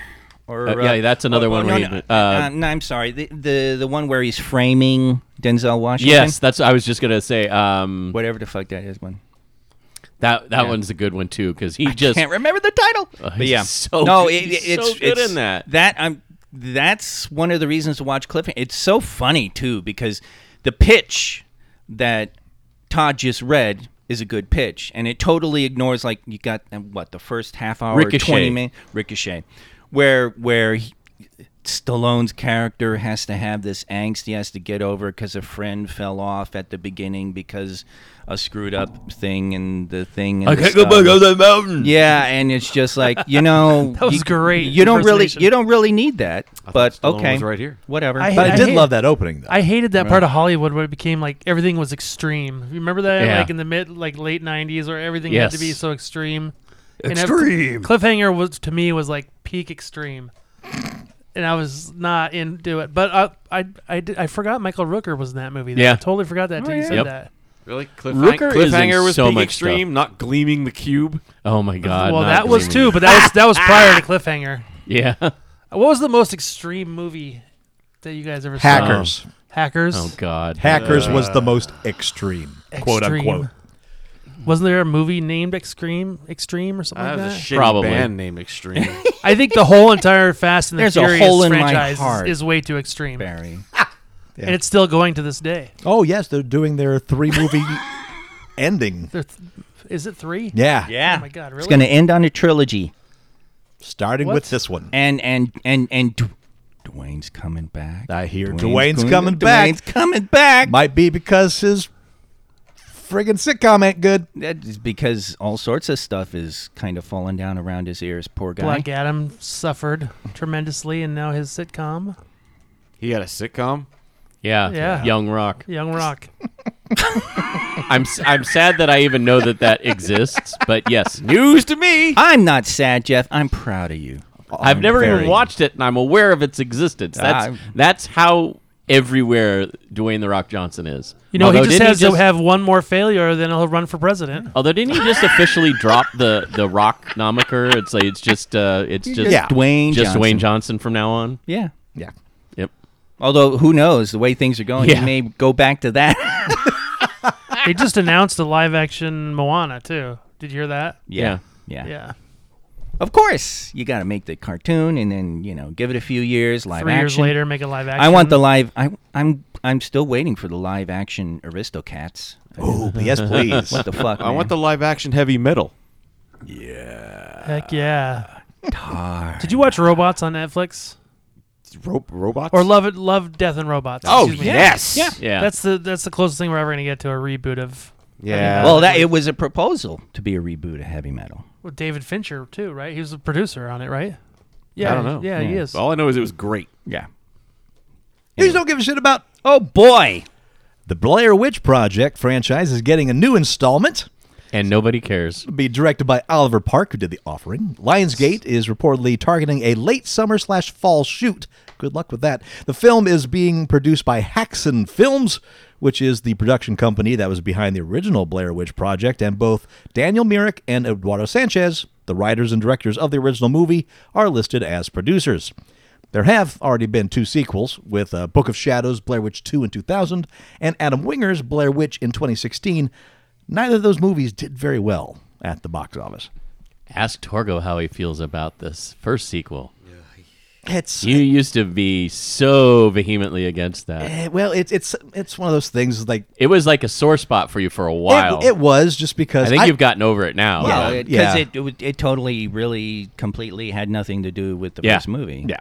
It was it was one of those scripts that were shoehorned in. Yep. into it.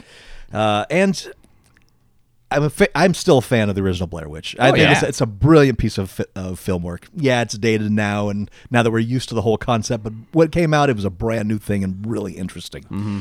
And I also enjoyed the 2016 Blair Witch too, the Adam Winger Really? film. I thought it was pretty well done, and I like the reveal of what the witch looked like. I thought it was a phenomenal design. Uh, I think it should have done better in the box office, but I, I think that Blair Witch is marked material that people are have been over it for a while and have no interest in returning to it. I was happy for Cloverfield, the found foot, you know, the found footage genre. Uh, yeah. Cloverfield was good. I, I, I- and I still enjoy the I found thought- footage gen- genre. As above, so below. The first one, Fun. not not the third one that was on Netflix. That was terrible. I enjoyed bits Paradox? of Cloverfield, but the fa- and I like found footage. I get it. I, I think it, it's neat when done well, but I felt like Cloverfield. There was a great movie going on, but the camera just wasn't pointing at it. It was They- pointing at these six schmucks. They, they, That is a common argument, and it's an invalid argument because Oh shit! It's because the the film is based on the people that are experiencing what they're experiencing. Yes, there's this massive event that's going on, but it's not about that. That It's is about these unlikable fucktards.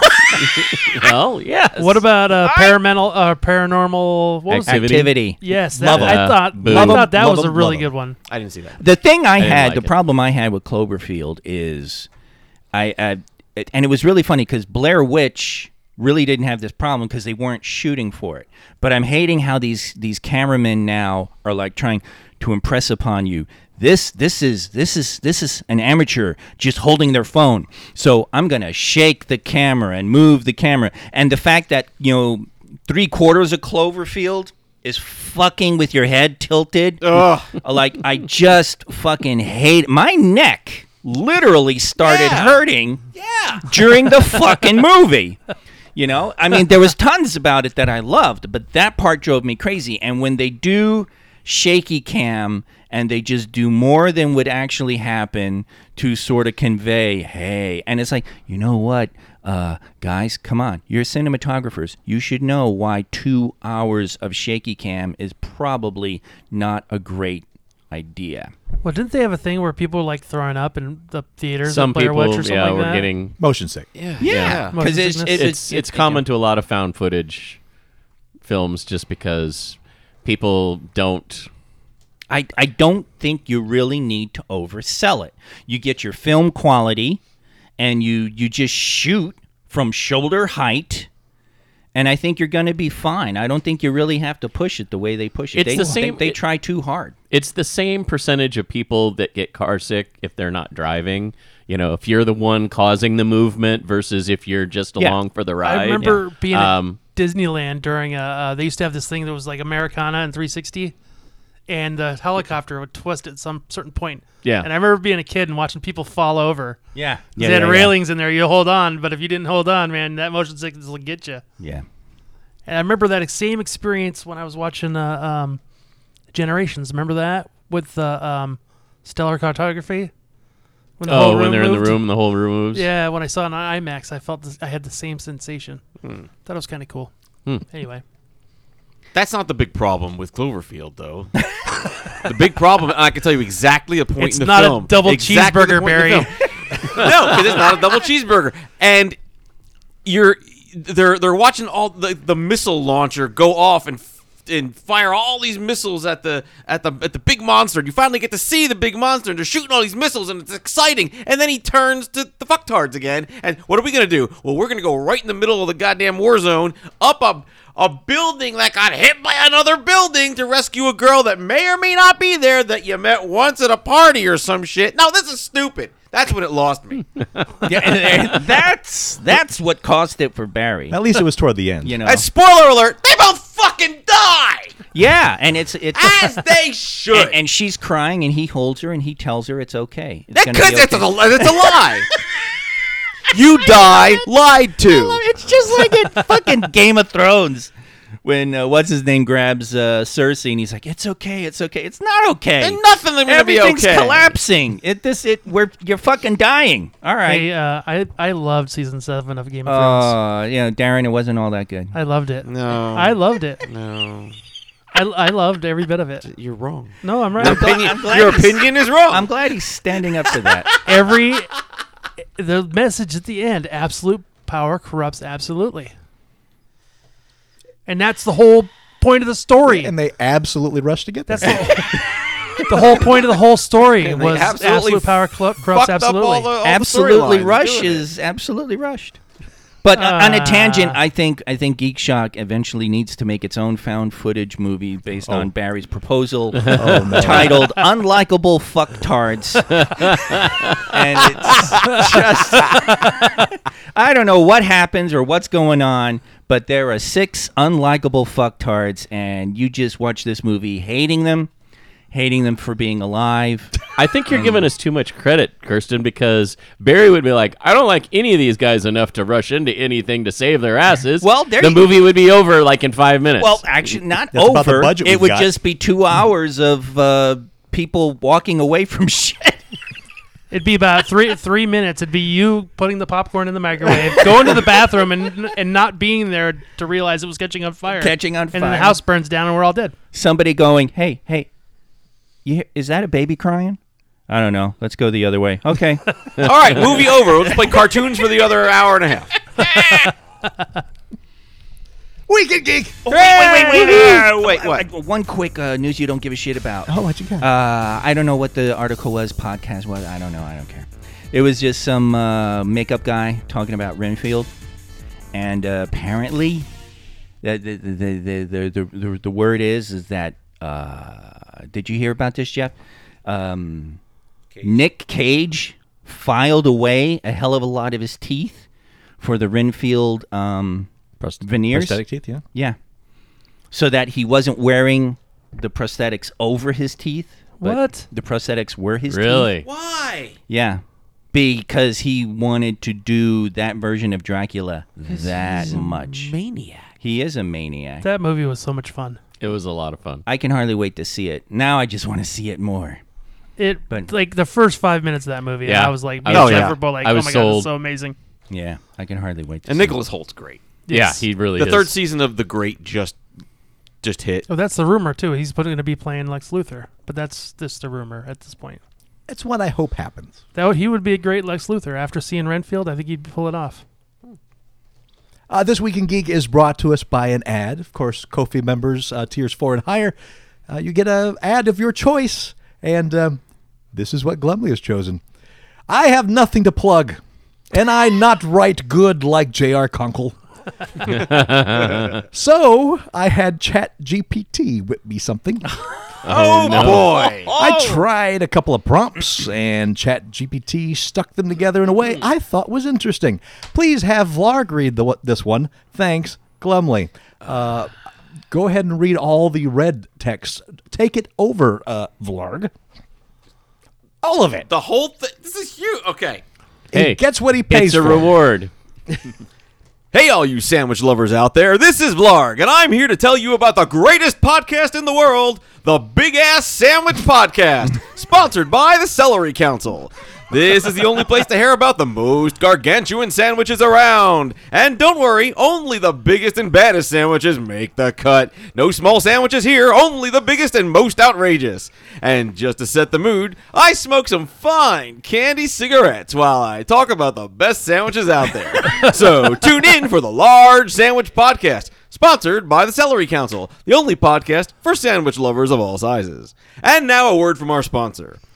The Celery Council is pleased to announce the appointment of Torgo as the new president of the council. Torgo, who previously served as the CEO of the Fatty Fried Foods Foundation, brings years of experience in the food industry to the council. Torgo is passionate about celery and its health benefits. Not only is celery low in calories and fat, but it's also packed with nutrients that can help improve digestion, I like my old job reduce better. inflammation, and even protect against certain types of cancer. So be sure to tune into the Large Sandwich Podcast and follow the Celery Council on Twitter, Facebook, Instagram, and more for information on how to incorporate celery into your diet. We're excited to have Torgo joining our team and are confident his expertise and enthusiasm will help us reach more people and spread the word about the many benefits of celery. My contract's done. I'm out. Welcome to the team, Torgo. We're happy to have you on board and look forward to the great things you'll do for the Celery Council. Thanks for tuning in to the Big Ass Sandwich Podcast, sponsored by the Celery Council. Until next time, stay crunchy. How many fucking times is ChatGPT gonna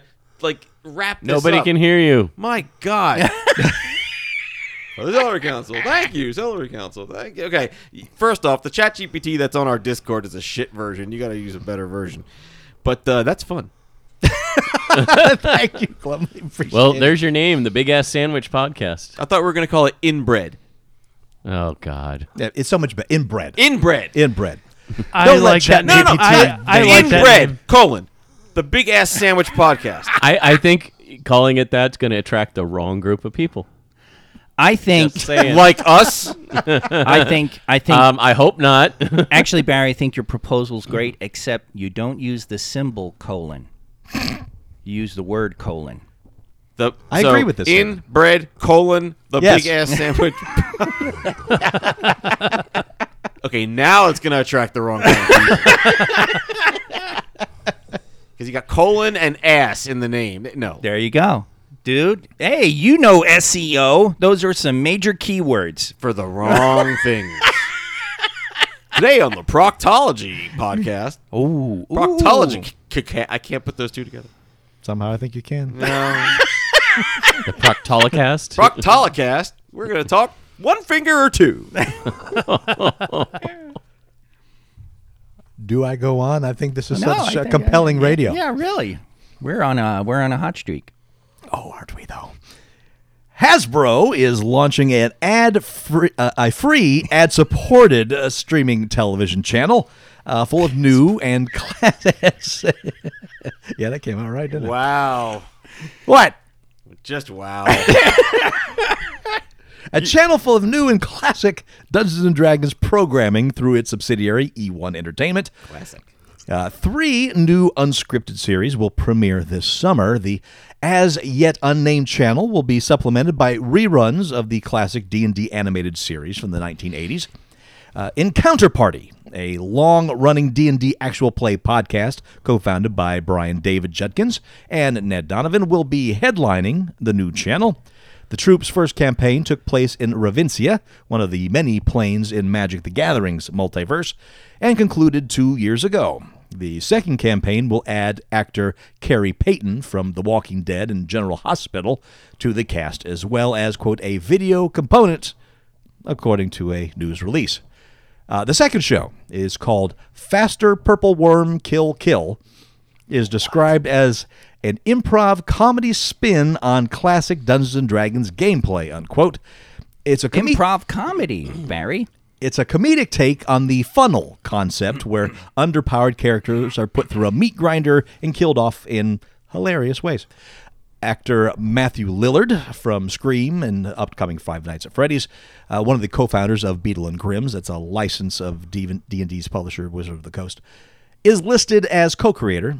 And finally, a cooking show based on the New York Times best-selling cookbook Heroes Feast is also on the docket, co-hosted by chef Mike Haratz and actor Suja Day from Insecure. It's described as quote part talk show, part cooking competition. Uh, D&D publisher Wizards of the Coast has sponsored several actual play series in the past with mixed results. Uh, the critically acclaimed Rivals of Waterdeep, now in its 15th season, was sponsored by Wizards from 2018 through 2020. Uh, meanwhile, Dungeons and Dragons presents Invitation to Party uh, ran for 12 episodes on G4 before it and the newly resurrected TV network itself were shut down. Additionally, Hasbro and E1 aren't alone in their push to bring tabletop RPG content to major streaming services. Uh, Free League has partnered with AMC Networks to create a series based on the Walking Dead universe role playing game, which will also debut in 2023. So, how do you feel about the 24 hour D&D streaming service? Ad supported and free. Uh, no. Are you a, you're not a D&D guy anyway, Darren, right? I no. I, I played when I it- when it first came out, like a million years ago, a long time ago. Apparently, if this first came out. Well, I mean, in the er- early '80s, Oh, like okay. 80, 83, 84. When did it come out? Peak popularity. 74 was the first year. 74? Okay. I think it got Yeah. popular in the 80s. Yeah, Oh, Yeah, I you remember- played when it was popular. Whatever. I I still have some lead figures somewhere. I don't like. Oh, Yeah, turn those over to Todd for painting. yeah. Or Lickin. one of the two. I have I have some Hmm. old uh, Star Trek one lead figures too from uh, Star Trek Two. Dear Lord. Wow. Yeah, and some FANSA ones, but they're buried somewhere. I don't. I would have to go, go find them. Well, If you're a fan of Critical Role, I can see you getting into this network because it provides different experiences you may not you may not have heard of before, which, you know, great. Uh you'd think it would be for me, but I- it's just not. I Cuz wa- I'm I'm not into watching people play sports and I'm not into watching people play D&D. but you are into people cooking. I am into people cooking, but I'm not into competition cooking shows. Putting a imaginary time limit on something, as if if I don't cook this souffle in exactly 60 minutes, the world's gonna end. Fuck you! I'll just tell my friends to wait. Cooking is so pure to Barry. He just hates when they taint it with competition. he lost Catholicism and found culinary. I don't mind XCOM games where you're limited in turns to rescue the thing or do the MacGuffin. I do mind it when it's cooking. Don't So put a wait, time Barry. limit on Barry making food. So what you're saying is when you make me a souffle for my birthday, I may have to wait two or three hours That instead may of that like, may happen. the 60 minutes that it should take. to Yes, it, it may Uh. take some time. This, this sounds like a callback. I tried to watch it when because I wanted to support G4 TV when it came back, and I tried to watch a bunch of their content. The D and D show was terrible. It was cook. horrible. It was not good. like I could like I couldn't watch it. It was unwatchable. Did they do like they do with Critical Role and all them, where there's a DM and there's a bunch of people sitting around, and then they show a map? Or... They had idiot characters and people acting like st- stupid. It was just it was so- Unlikable fucktards. it, was, it was really it was well, really there's cool the name of that- our D and D show. Barry, we make it, they will come. I know. They- They will bring us on the show. They can't. What they you know won't what resist. they should do is they should. and This is my because I would love to see it succeed, so but would I. uh, so would I. invite streamers that are already doing it and just put them on their channel. And just like gotta like a, fill- like Well, like a that's what they podcast did. Well, the problem is like a is- podcast network. The and then problem is production value, and I've s- we've all said this before about like other podcasts. The reason uh, podcasts get big from from nothing, not just the ones that are sponsored by celebrities or whatever, is is production value, and we have it, I think. um, and Critical Role has it, but I have seen, I have tried to watch some D and D on on TV, uh, on some of those weird channels, like when I had uh, uh, Swing Sling TV. Um, there was Yeah. a channel for that, and it was rough to watch it because there was no production value. The people weren't actors, voiceover actors, which is why you get like that Mercer effect with with D and D. It's like, oh, it's not like it's not like watching Critical Role. No, because Mercer is helped by professional voice actors. I know. They know, they know how to Yeah. perform. Yeah, well, it's the whole the whole joke. You were going to ask me to be Mike Mercer. I'm going to ask you to be his people. yes. Fuck you. Yes. Uh, What do they call it? Projectable charisma? Like where? No, I'm I'm dead I know, serious. I know, it's yeah, like you're right. some people They- can be very charismatic in person, Yes. but when you film them, it doesn't No, it's- translate. the the joke amongst uh, one podcast that's really hilarious is professionally charismatic people. Yes. and and the the other thing is also production value, just in flow. And when you think that Critical Role is filmed live, even though now they film it before a couple days before they put it on, it's still filmed live. Right. This thing is not heavily edited and you watch these actual plays that are are done the same way and uh, b- they start they stop they hit their moments they drop and the the way those guys get their flow they get it going and they k- sustain it and they have a natural feel for it it works incredibly over over the more amateur stuff oh, but at the same time Darren like what you were saying to get the street all of these people that Todd read uh, had things going. I love the one thing Todd used. The 15 year show that was sponsored by Wizards of the Coast for two years. I know. Barry and I are just like, Looking at each oh, other. okay, all right. They said you said they said 15 years, but when you said the dates, you said 2018 to 2021. That was the I was like, sponsorship. oh, gotcha. gotcha. Before then, it was rough seas, I'm sure. I, I I see a potential there for something, but I just don't see. It's tough to do.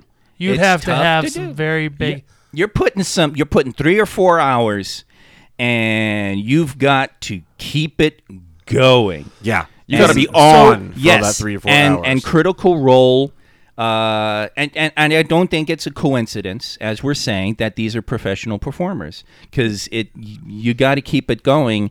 And Mercer, Brennan Lee Mulligan, uh, Abria, th- they're very good at keeping things moving. As soon as there's a downbeat with the players, they get it moving again. But most of the time, there isn't because the players are very good at doing what they're doing. It's just, it is. it's like freeze tag and improv. You see something going downhill, someone walks across the stage, changes shit. You Yeah. know, it's it's an improv game, and you got to have professionals doing it. Mm-hmm. Otherwise, it's gonna be shit. And there is nothing worse than a first t- first tier improv recital. And that's what it ends up being. that, yeah. Yeah, the- I the- would love to see a, fina- a finale for the D and D animated series, though. Uh, Somebody put one up on YouTube, and it had some of the uh, original voice actors. Yeah, they, they- just did little still screen. They released it in the uh, DVD compilation set. of Yeah. the entire thing. They have the uh, final one audio recorded, Yeah, uh, but uh, there, yeah, any There was no animation. yeah, there's no animation to it. So any animation was them just plucking animation from older Yeah. ones and putting it on where they thought it would look kind of like that. Which honestly, I'm sure I is just fine. I you know what I see for for me it's like D and D channel maybe on like Plex or not Plex but uh, Pluto TV. Oh, okay. You can put all that content on there, and then you have a channel, but not a, its own streaming service. I mean, it just I don't know. I know it's going to be free and ambitious. ad supported, but it's just it's just Ambitious. I could see a, a Pluto TV channel for sure, but not a not a not a whole ad supported thing. Well, all, all I see here is they, they have a whole channel and four shows. Now, if they they Hmm. do have a lot of properties, so if they maybe had like the the battleship, you know, hour you watch people play battleship for an hour, you know, you know, Well, it, it comes Or out of the same thing, though. Rubik's cube for an hour, or For example, the uh, No Rules Barred YouTube channel is basically the Matt Mercer version of board games. A bunch of professional actors Hmm. who know how to fill that time and make watching the board game entertaining. Yeah. Then you have the other one, which is Game Night, put on by Board Game Geek, which is done by people who, for the most part, aren't performers, although they get some on there. And it is night and day watching the two of them. One is Yes. entertaining, one is dry as hell. You could put stuff in there that's specifically geared toward game masters. You get Matt Colville, right, and talking about talking about the game. And, and the problem is, it's not for everybody. You know, it's it's mainly for it's mainly for DMs. Uh, I don't know if any of Matt Colville's stuff is interesting to players. It's interesting there- to me, but that's you know I'm biased. And then there's uh, the makers, the people who make the terrain, uh, people who, ma- who paint. There's there's there's there's that content that they Painting could pull from, too. tutorial stuff, uh, making making your 3D terrain. Oh, terrain you know, people. how- There's a- yeah, yeah, you that's do a whole that. thing. whole that, or, and then of course game design itself, adventure design, module design. I think they could pull about eight hours of content a day, and the rest they'd probably have to sell to infomercials. I'm sure it'll be just as good as the Games Workshop Warhammer streaming service. Oh, my I God. think it's going to be just as. So how is fantastic. Uh, I don't know because everyone dropped off it a long time ago. boy! Is there is there like a podcast for people that play D and D like like campaigns? There's a few. Well, no, I'm just because you know, like people that don't have uh, anybody to play with. Like you could listen to a podcast of somebody Yeah, doing a there's- story and you there's- pause it. And There's plenty of Lots. podcasts out there for for uh, live play games. Um, Wait, wait, wait! I don't think that's I. I need you to describe what Yeah, you're talking what- what- about, Darren. Go- Don't stop him because he's, he's I saying won't, I something won't, I won't, different. I won't. So for let's say for people that don't have any friends that want to play D and D, you, you're you're laughing, but uh, there, are peop there are people that are so antisocial that they don't, and they would. I think that could be a thing for people to play. what are by you saying them- for them to participate in, or So, what? yeah, What- they Or they just want to literally- listen. So they could literally play with themselves. Then they're how So do it they, how would do you be- make their choices matter is the question. You would need some kind of like AI characters that whatever input you give will suddenly alter the storyline. What if That's wouldn't it be called a crazy- video game. It's called Baldur's Gate. You get it? It's really good. Uh, no, no. I'm just wondering. I'm just wondering. I'm just wondering if there's like. I mean, it I wouldn't could be a see something. it Well, wouldn't be a so podcast. far away- Oh, No, you just but- hit on it though, Jeff. Could you imagine Yeah. like a like a Chat GDP where you input your your character's designs and then you the, well, the- it's funny you should say that because people are working to develop a Chat GPT kind of interface where it will run the game for you. so you just fucked up. basically you input all your like one two three four five characters like all of us here and then the game would the the GPT would run the game for you Dude, as Yeah. a D- fucking Baldur's Gate. Buy it. It's a good game.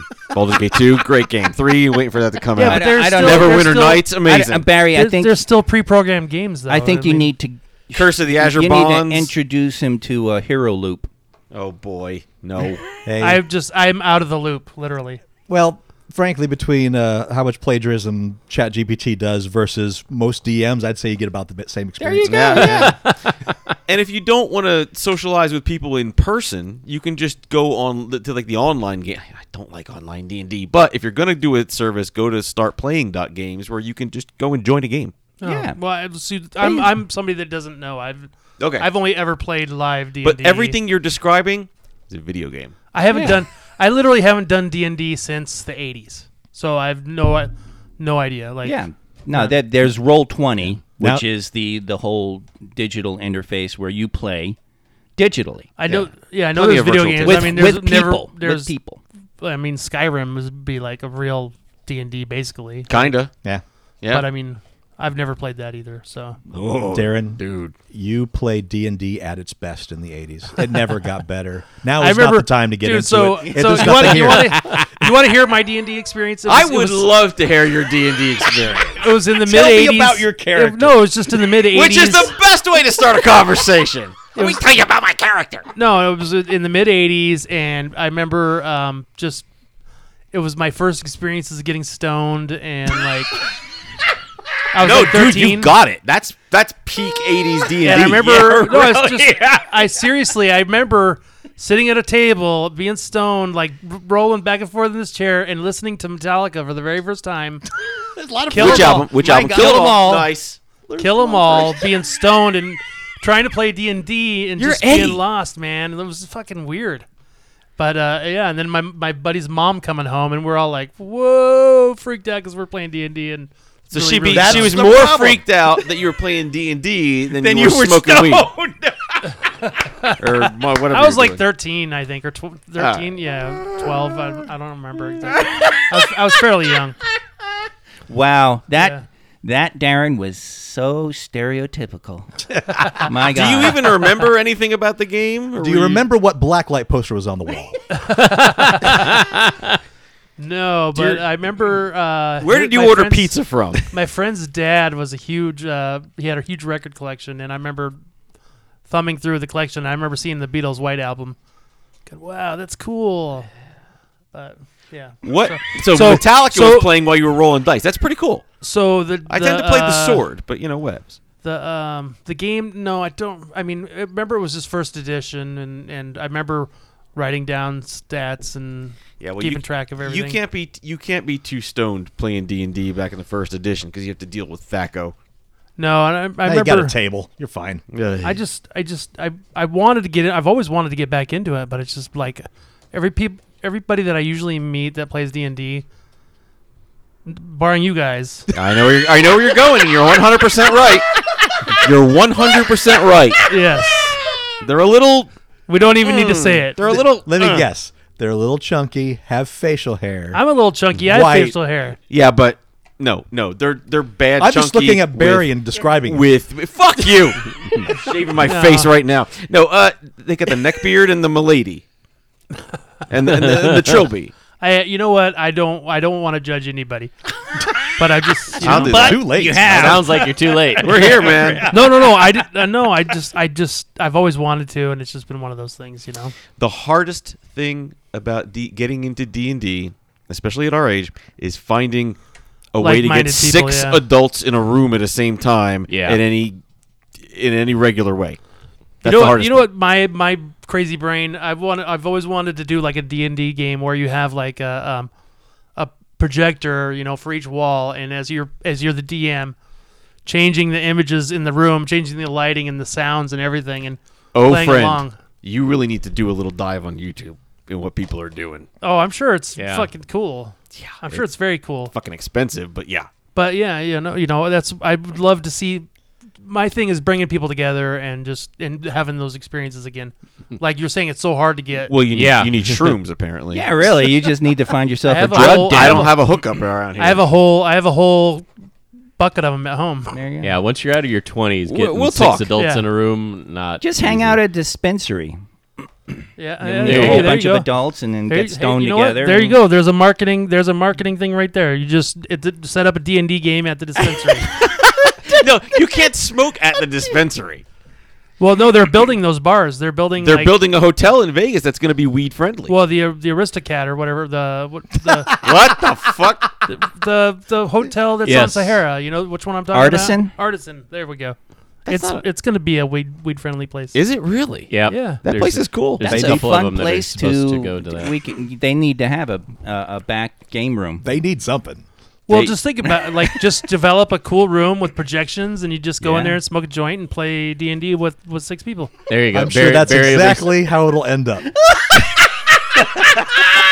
Barry will be standing outside with the rule book. Can I talk to you about Dungeons and Dragons when they come out? Be like, okay. Our Lord and Savior D and D. I'll have the short sleeve white shirt with the little tie, with the look like a like a Mormon.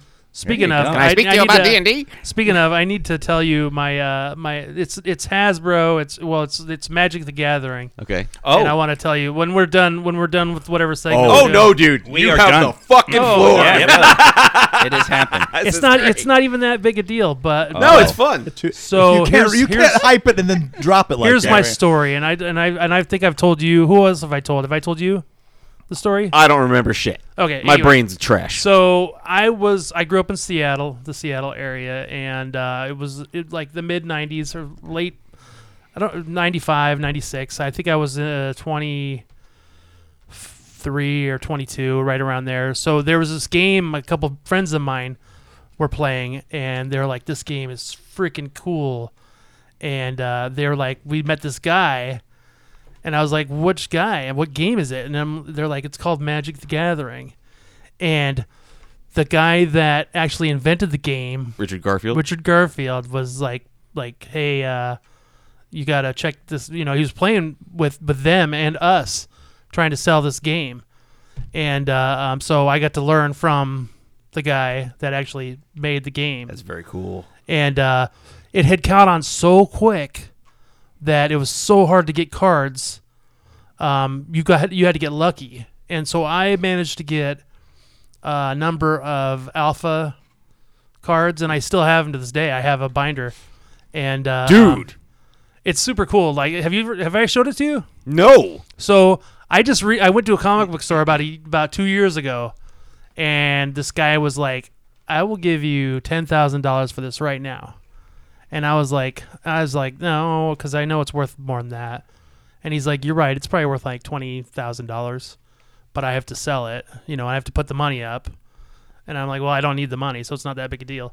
But I have a lot of uh, alphas and betas, um, and I have a lot of dual lands. Uh, I don't have any of the big cards. Now, the guys that I learned with, the two guys that I that met Richard, uh, that got him into it. Um, they had those cards. And my and RJ, a friend of mine, he sold his Black Lotus like around 2002 or three or something like that. Put a down payment on his house. That had to be like twenty. Yeah, put his put his put a down payment on his house. and with it's it. worth so much more now. And yeah, Are he you had- hearing this, Matt? And he had and he had and he had all the other cards: the time slip, the time twist, the time you know, on all the lotuses and everything. And uh, just he he did manage to put a down payment on his house Oh, though. You need to get that binder appraised and get the really expensive cards behind So glass. as soon as and we're done sell talking, I, I those. have a couple of pictures in my phone. I'll show you the pictures. I'm gonna drool on your phone. But um, so so this isn't even the end of the story. Like so we get into do it, and then I mentioned earlier when uh, I, I used swear buy- to God, if this story ends with you putting these fucking cards in your bike so they can make little little noises as you're go- driving around. No, the I, neighborhood. I absolutely love Magic the Gathering, and I still love it. But this kind of I mentioned earlier when I ran into Eddie Vedder at the comic book store. I, that's where I used to go to get Magic cards there, and uh, that's where I ran into. That's where Eddie Vedder used to go to buy his. It was meant- the Jihad or Jihad whatever game, it was. yeah. Yeah, so that was later on, obviously. But this story, um, so Magic the Gathering got huge, and then I remember finding out there was a a, a, a store in Green Lake area that had the original card art, and I was like, oh, cool, I want to go check this out because I love this game.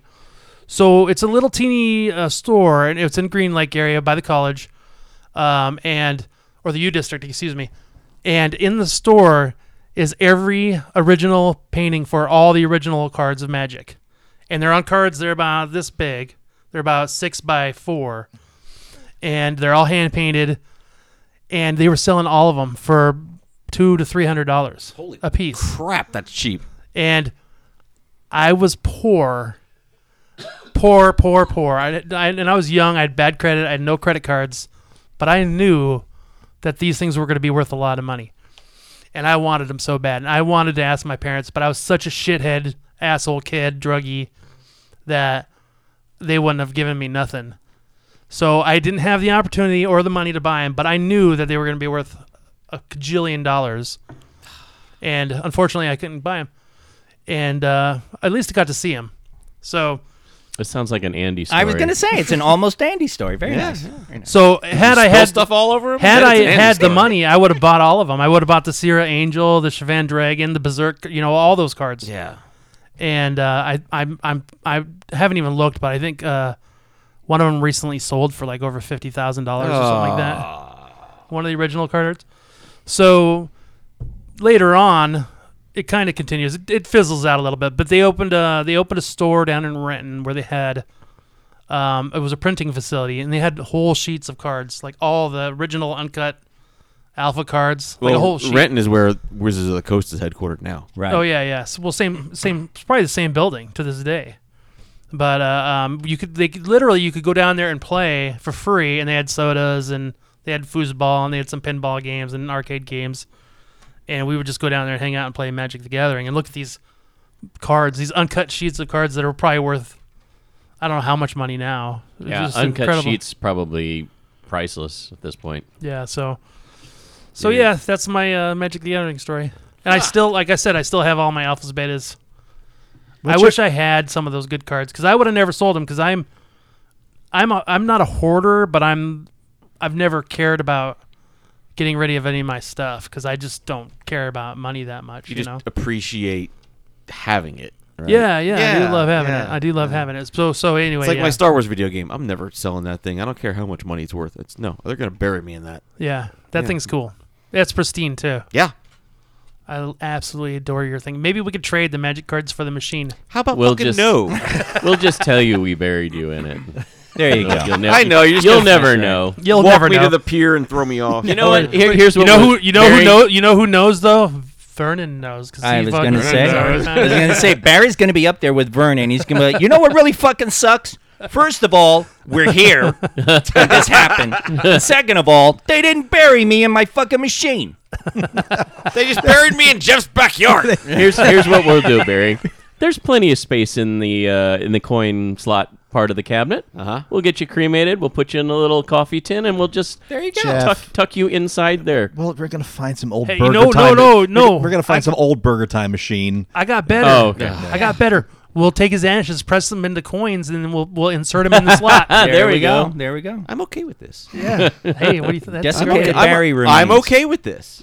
what do you want to insert into Barry? Write to us. Comments at geekshotpodcast.com. Well, okay then. Where'd that come from? And I want to thank our Tier 4 members, Deb T, David Ferrar, J.R. Kunkel, and our Tier 5 members, King Vald, Jeff Harris, Aussie Matt, Mad Martron, Glumly, Atomic Gumby, and of course, King Vald for also giving us a one off this week. Thank you very, very much. A special thank you to our theme song creator, Sam Heffernan. The song is called Burning Light. Found it, find it at SWH Music on Spotify, SoundCloud, YouTube, and Twitch. And I'd like to thank the Celery Council for sponsoring Inbred. The bu- I don't know if we're ever going to do that. Inbred colon. It's just fun to talk about. We're not going to do it. I, well, you've got to do it. You got to have motivation to do it. There's no motivation here. Oh, I'm so tired. Until next week, I am Master Torgo. 80s Jeff. Commander K. Blarg. Corks bartender. Fucking hell. and we'll talk to you next week in Geek. There's the production value. Oh, for Christ's sake. I love the snap. It's like- He's on his fucking phone. What am I going to do? Trying to show you pictures, Barry. Don't show me pictures. We're in a show. it's an audio show. Uh, That moment was so great. Yeah, it's about yay big. How big is yay, motherfucker? How did that store get that original art? They probably. It was uh, Richard Garfield owned it. and He was trying to raise money. Oh, Yeah. well, it you was left a, it was that a, part it was out. A, it was a. sorry, it was a. Uh, it was an art gallery, so it was just all on display for sale. I- Wow. Yeah. I don't know whatever happened. Like I, I don't know if they got snapped up or I don't. I Well, I mean, no idea. somebody had enough money to spend $200 a pop on each one, Yeah, I don't. the even original remember. art. I mean, it's got to be in somebody's collection. Probably somebody that has more money than they know what or to do a bunch with, of and different just- ones, whole bunch of Yeah. you know. It There's could be probably a that lot too. of Darrens who've got, you know, 200, 300 bucks on them, so they got a picture, Yeah. Yeah. you know, as opposed to the poor Darren who uh, had nothing. It's at just the cool time. how many people like even though you you know how many people could say they saw the original Magic the Gathering Yeah. card art. That's I mean, pretty whoever cool. went in that gallery, obviously, but I mean, that's who knows how many people that was. Yeah, 'Cause, you know, especially it wasn't that- it wasn't- considering how long ago it that wasn't was. a massive, massive hit. It was, it was, it was big hit, and it was hard to get cards at the beginning because they were always sold out. But then once you know, That once it was got a little bit bigger, nationwide. Yeah. Yeah. once the beta and the and limited came out, it was it was, It was unlimited. But those alphas and betas, those were hard to get, and it, we were always on the hunt for them. Well, that's okay. You can get them now that they've reprinted them. no, they've never printed. Have they ever pr- printed them again with the with the black borders? It's no, well, not with the black border, but they've reprinted Well, reprinted. that's the other thing I was going to mention is uh, is anybody going to buy the Lord of the Rings Magic the Gathering set? Have you guys heard about this? I've heard about it, but no, because I haven't bought a Magic the Gathering set in ages. It's probably like the Forgotten Realms Magic the So, Gathering no. set, which I'm also not going to buy. So no, there's a there's a deal where they're doing one card, which is the One Ring, and there's only going to be one made.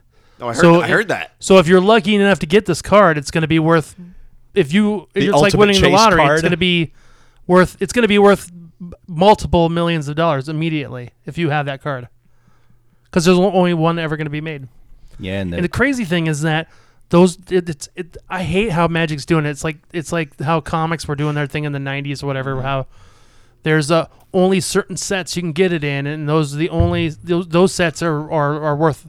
I think the the box is 450 bucks. Yeah. one card to rule them all. And then and then the other the other packs are like fifty dollars, but they're sold out. we, we know why they're doing this. Of Hasbro course. Hasbro's in such dire straits that whoever finds this golden ring gets a tour of the factory, and then they turn it over to him at the end.